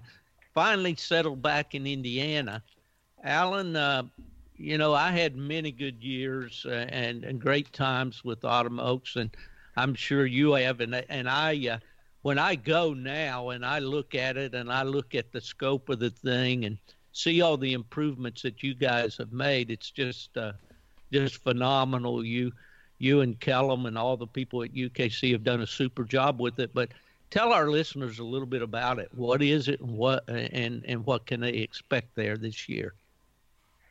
Yeah, it's uh, it's kind of been dubbed as the granddaddy event, you know, of the year it, each year, and it's it happens on Labor Day weekend every year is the, is the date of it. So you know, this year it falls on the last weekend of August, you know, but it's all always geared around Labor Day. But yeah, it's a uh, it's I don't know. To me, and and I always felt that way before I worked up there. It was just so much more than a coonhound event. It's like a grand reunion of sort of, you know, all the different breeds and uh, uh, one of those where a hunter, a hound enthusiast can come, even if you're not hunting a dog. Uh, there's just everything there, you know. All the, all the, a lot of the big breeders are there. Uh, a lot of the stud dogs and uh, and supplies, just everything. It's like the, it's it's the granddaddy event, and it's uh, it's a basically a three day three day event. You know, kind of kicks off on Thursday used to be i think back in your day it was just kind of a friday saturday thing but we've kind of kicked it off with a thursday thursday deal you know and uh, the other thing that we've done you know uh, when i first started uh, they had a lot of guys come up there early for it you'll have you'll have people coming in on sunday Right. the Sunday before already to camp out and you know waiting for the gates to open and those lines there just still amaze me how uh, how uh, uh, people line up to come in that early, get a good spot to camp all week and everything. But for a lot of folks, it's their annual uh, uh, vacation. You know, they kind of schedule their vacation or vacation around that event. But uh, yeah, so what I, what I was getting at, we've added even uh, we've added some licensed hunts throughout the week, like little warm up hunts.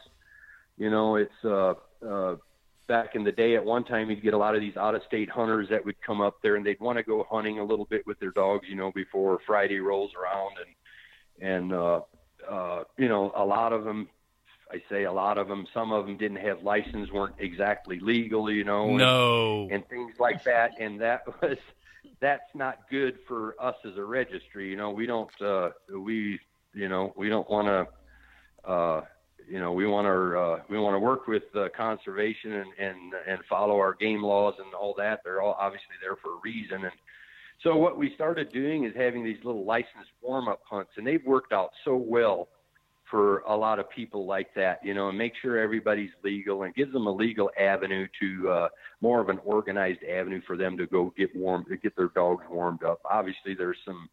Uh, most of those are uh, uh, what we call slam events where they pay out money instead of trophies or whatever. And uh, we've got some added purse stuff, but uh, yeah, just basically the whole week of Autumn Oaks, there's something going on there, you know. So yeah, it's a it's a fun deal, and a good deal, and it's still a still a good event. And and quite frankly, you know, it's it's that one, and we have several events, obviously, but it's it's one of those events for us as as UKC, our staff, and all that.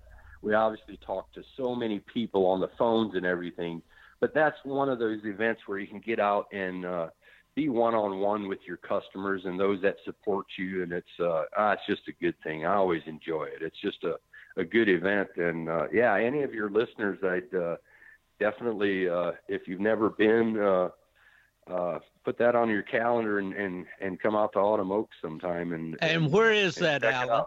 Where is that? It's in Rich. It's in Richmond, Indiana, which is right on the. Uh, it's on the eastern side of uh, the Indiana line, right on the Ohio line, just right off of Interstate 70. So it's uh, it's about uh, about an hour east of Indianapolis, Indiana, just right off the highway or US 70.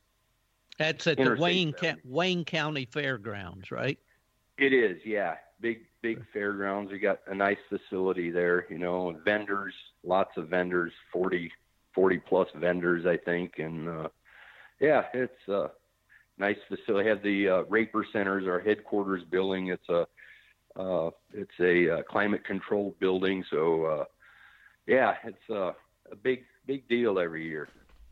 Well, Chris and I are going to be there with Houndsman XP. I think we discussed that with you be, uh, earlier, Alan, and we r- really appreciate the opportunity to to come and to. Uh, hopefully, we're going to do some live podcasting from the event and uh, to kind of get some of that excitement, you know, out there to our listeners. Well, yeah, that's uh, that's that's good. But you mentioned some of the things that have changed there from Autumn Oaks. Probably one of the biggest things that uh, that I've been involved with was, uh, you know, it's uh, there's a lot of emphasis put on our our uh, highest title or degree, which is the Grand Champions. In this case, the in the shows, the Grand Champions and the Grand Night Champions. You know, they can winning that event gives them another title, which is the National Grand Night Champion or whatever. But uh, so uh, is the is the Grand 16 in the in the uh, Grand Division, and that has that has just worked out so well, been so well supported,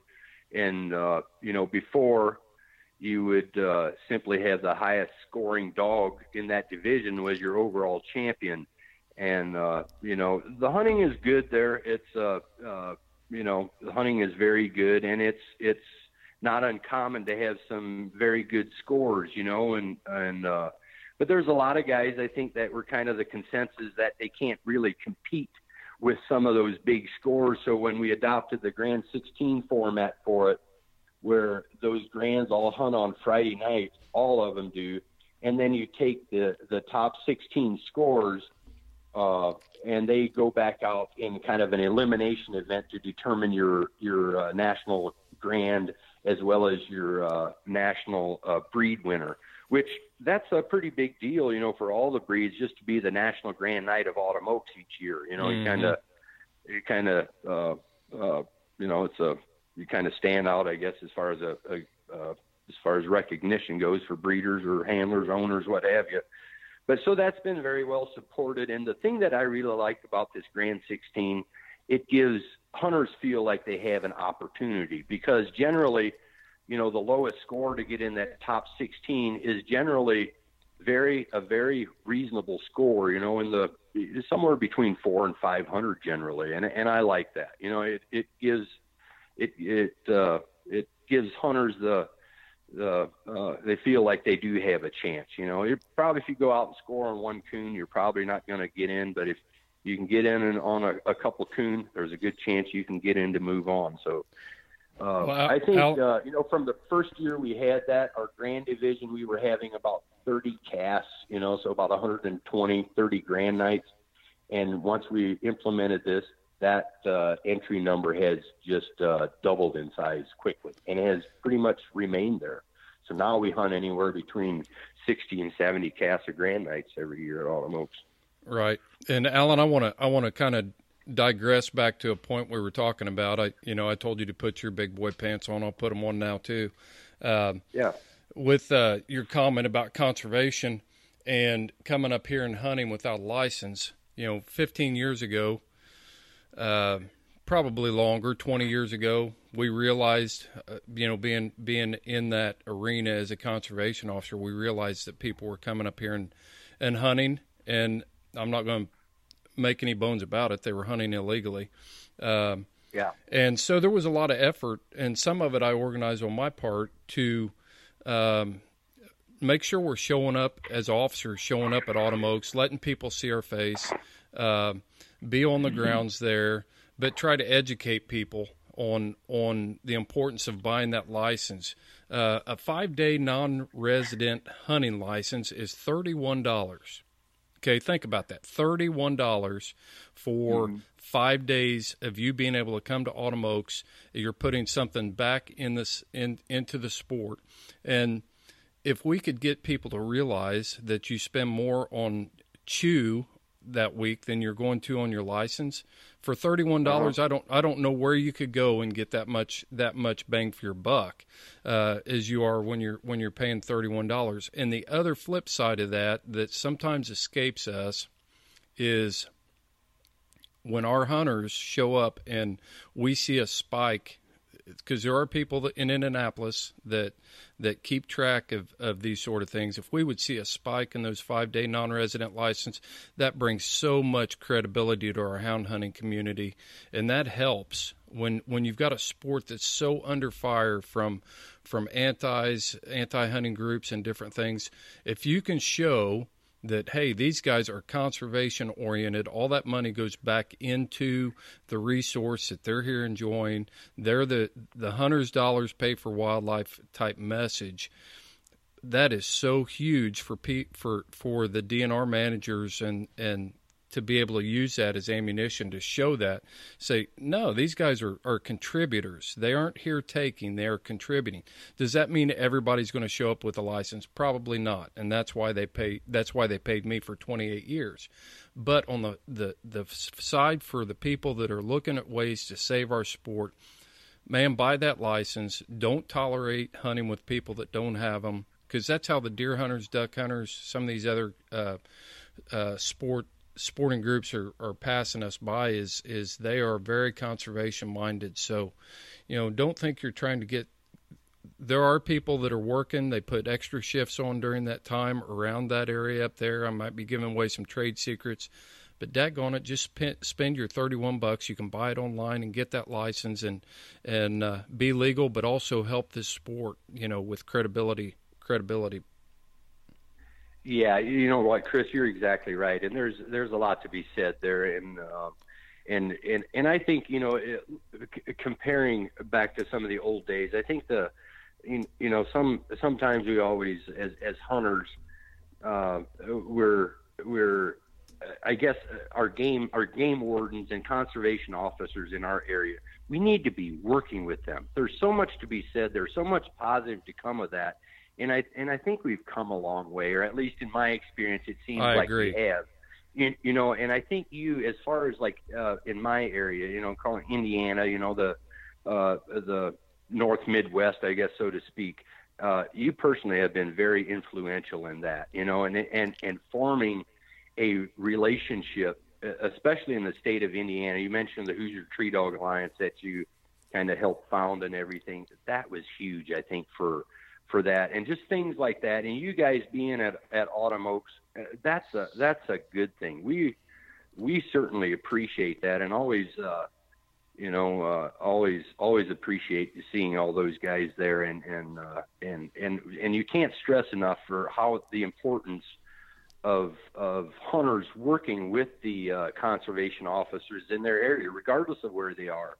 Uh, you know, never working against them. There's just so much good that can come from it. And in this day and age, like you said, we have even all the more reasons to be working together. And and and there's some there's some parts of the country, you know, and here again, you're going back to some of our events or, or uh, licensed events in some parts where uh, clubs and states. North Carolina is one of those uh, where you know on our scorecards uh, that we have that they take out to the field in a competition, they have places on them to note the the number of coons seen, as well as the number of coons scored on. But just sharing information like that with uh, with your uh, uh, conservation in in your area. Mm-hmm.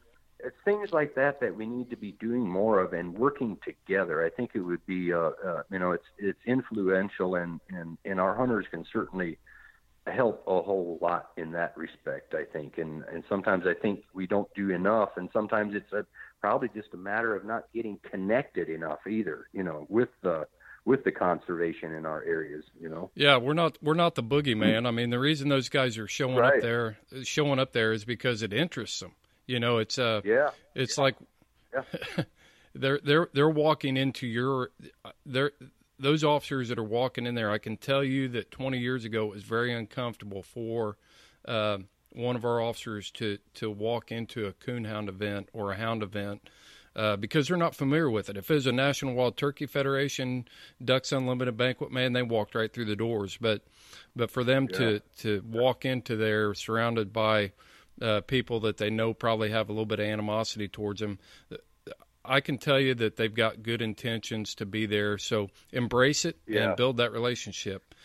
Steve, yeah, we are going. Well, you know, I think the stigma is kind of, you know, they're for us. They're not against us. They're for us. You know, let's, uh, you know, need to recognize that. You know? Right. Steve, we're going on two hours here. And Alan, did it feel like we've been talking for two hours? No, and I apologize for that. I probably no, no, no, no, no. We're not. We're not limited to time limits here. And when the conversation's good, we want to let it flow. So, Steve, uh, you got anything we need to hit before we before well, we wrap it up? Alan has been an awesome guest, no doubt, and, uh, and uh, uh, you know, I, would just like to ask a, a, short question, Alan, about anything new coming out of Kilgore Road there. Uh, anything that our listeners uh, might be interested in as far as uh, any changes or or announcements or anything of that nature? Well, I don't know. Maybe not really. We have some things in the works that really aren't ready for announcement, but some things we're working on, and and a lot of that has to do with progressing, I guess, as far as technology is one of them. You know, but uh, I, you know, we've made some changes. Uh, one of the bigger changes that's in effect for this year is is the way we uh, our championship point structure or whatever format, so to speak, is uh, is uh, based more on a cast win type uh, format or whatever. We have the double headers now where a club can have two separate events you know, on the same night, like an early hunt and a and a late hunt, and uh, some of those have done quite well. But as far as you know, uh, other new stuff, so to speak, I think we're doing. Uh, uh, I've always felt we've been a little behind in keeping up with technology, you know, to to make it easier, better for our customers and and everybody involved. So those are some of the things we're really working on. And and you may uh, uh, remember the system you had back when you worked there. Well, you know what? We've still basically got the same system. So they're working on updating that kind of stuff and just uh, being able to offer our customers uh, a lot more than we have in the past. You know, one of the things I'm kind of excited about is uh,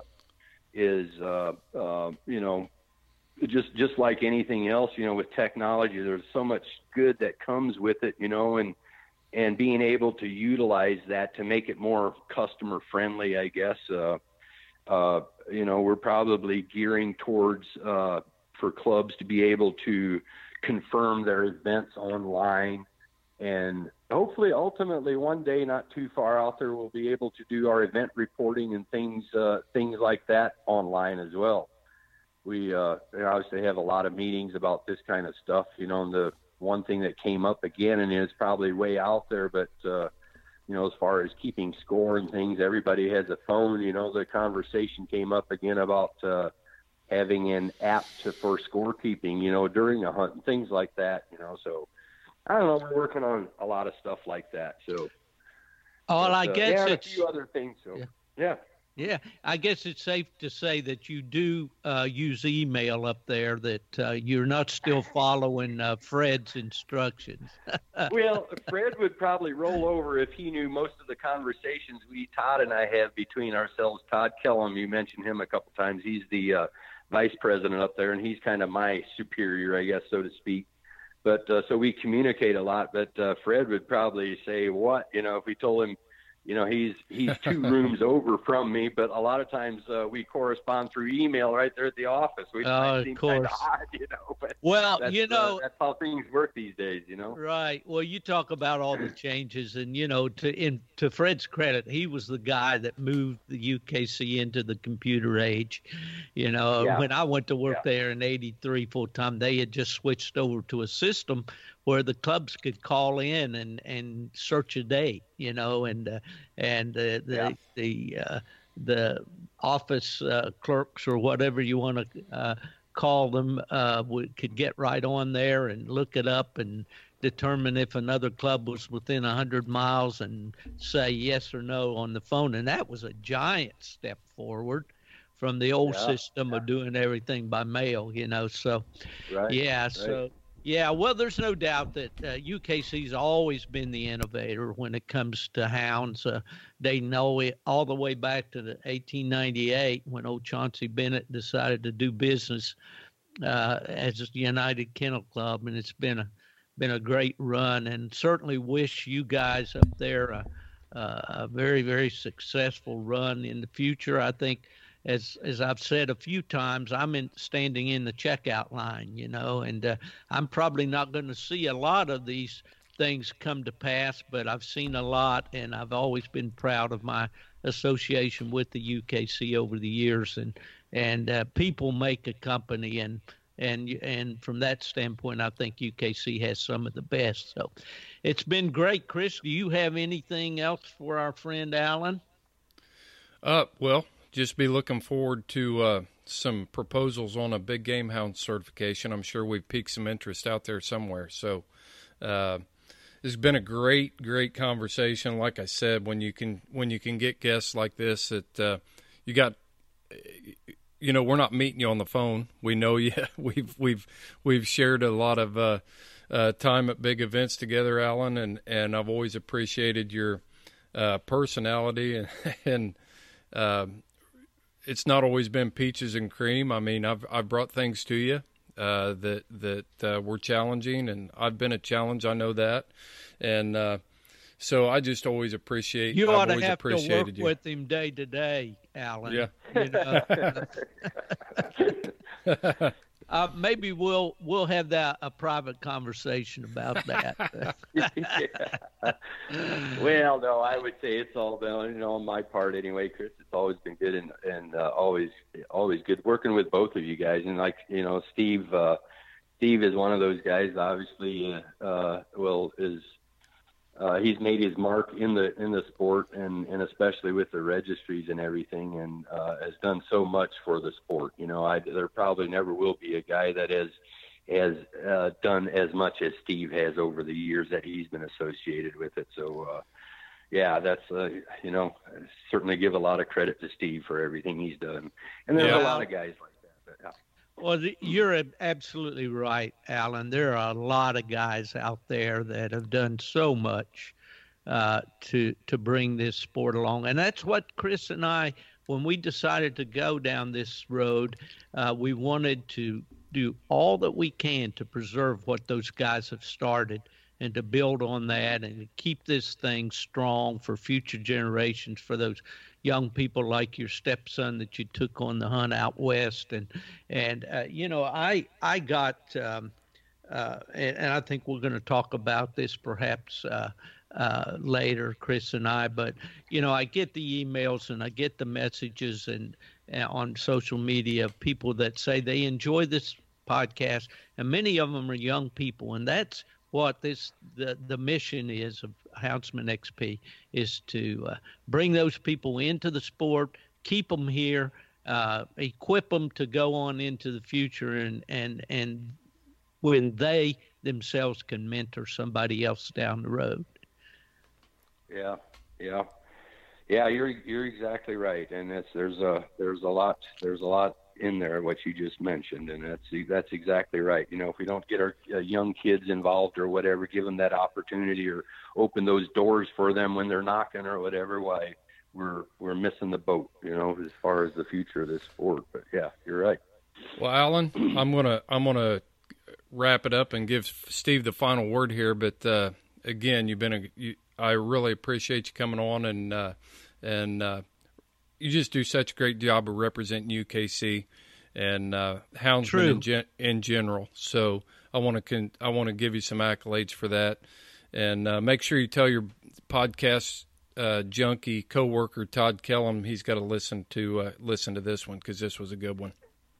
well, I will do that. And, and before I go, I, I, again, first I just want to applaud you guys' efforts with this uh, with this podcast and everything you're doing with it and reaching out to so many different people. And what I really appreciate is the diverse topics you guys are interested in getting out there. And it's such a positive for uh, hunters of all kinds and houndsmen of all kinds. So uh, thank you. Uh, thank you for what you guys are doing with that. And, uh, and also uh, maybe just in closing, you know, uh, just, you know, we talked about kids or whatever, and I know they have all kinds of gadgets, you know, uh, Garmin's and, and all this and that, and the the way we coon hunt some has kind of changed a, a whole lot with some of that stuff that comes on. But I would just encourage sometimes, especially the younger generation, that even though you have all these gadgets and everything, uh, sometimes put them in your pocket when you're out there. And you know, there's so much more to hunting than just uh, than just looking at that thing. You know, when you're uh, spending too much time with that, you're missing out on the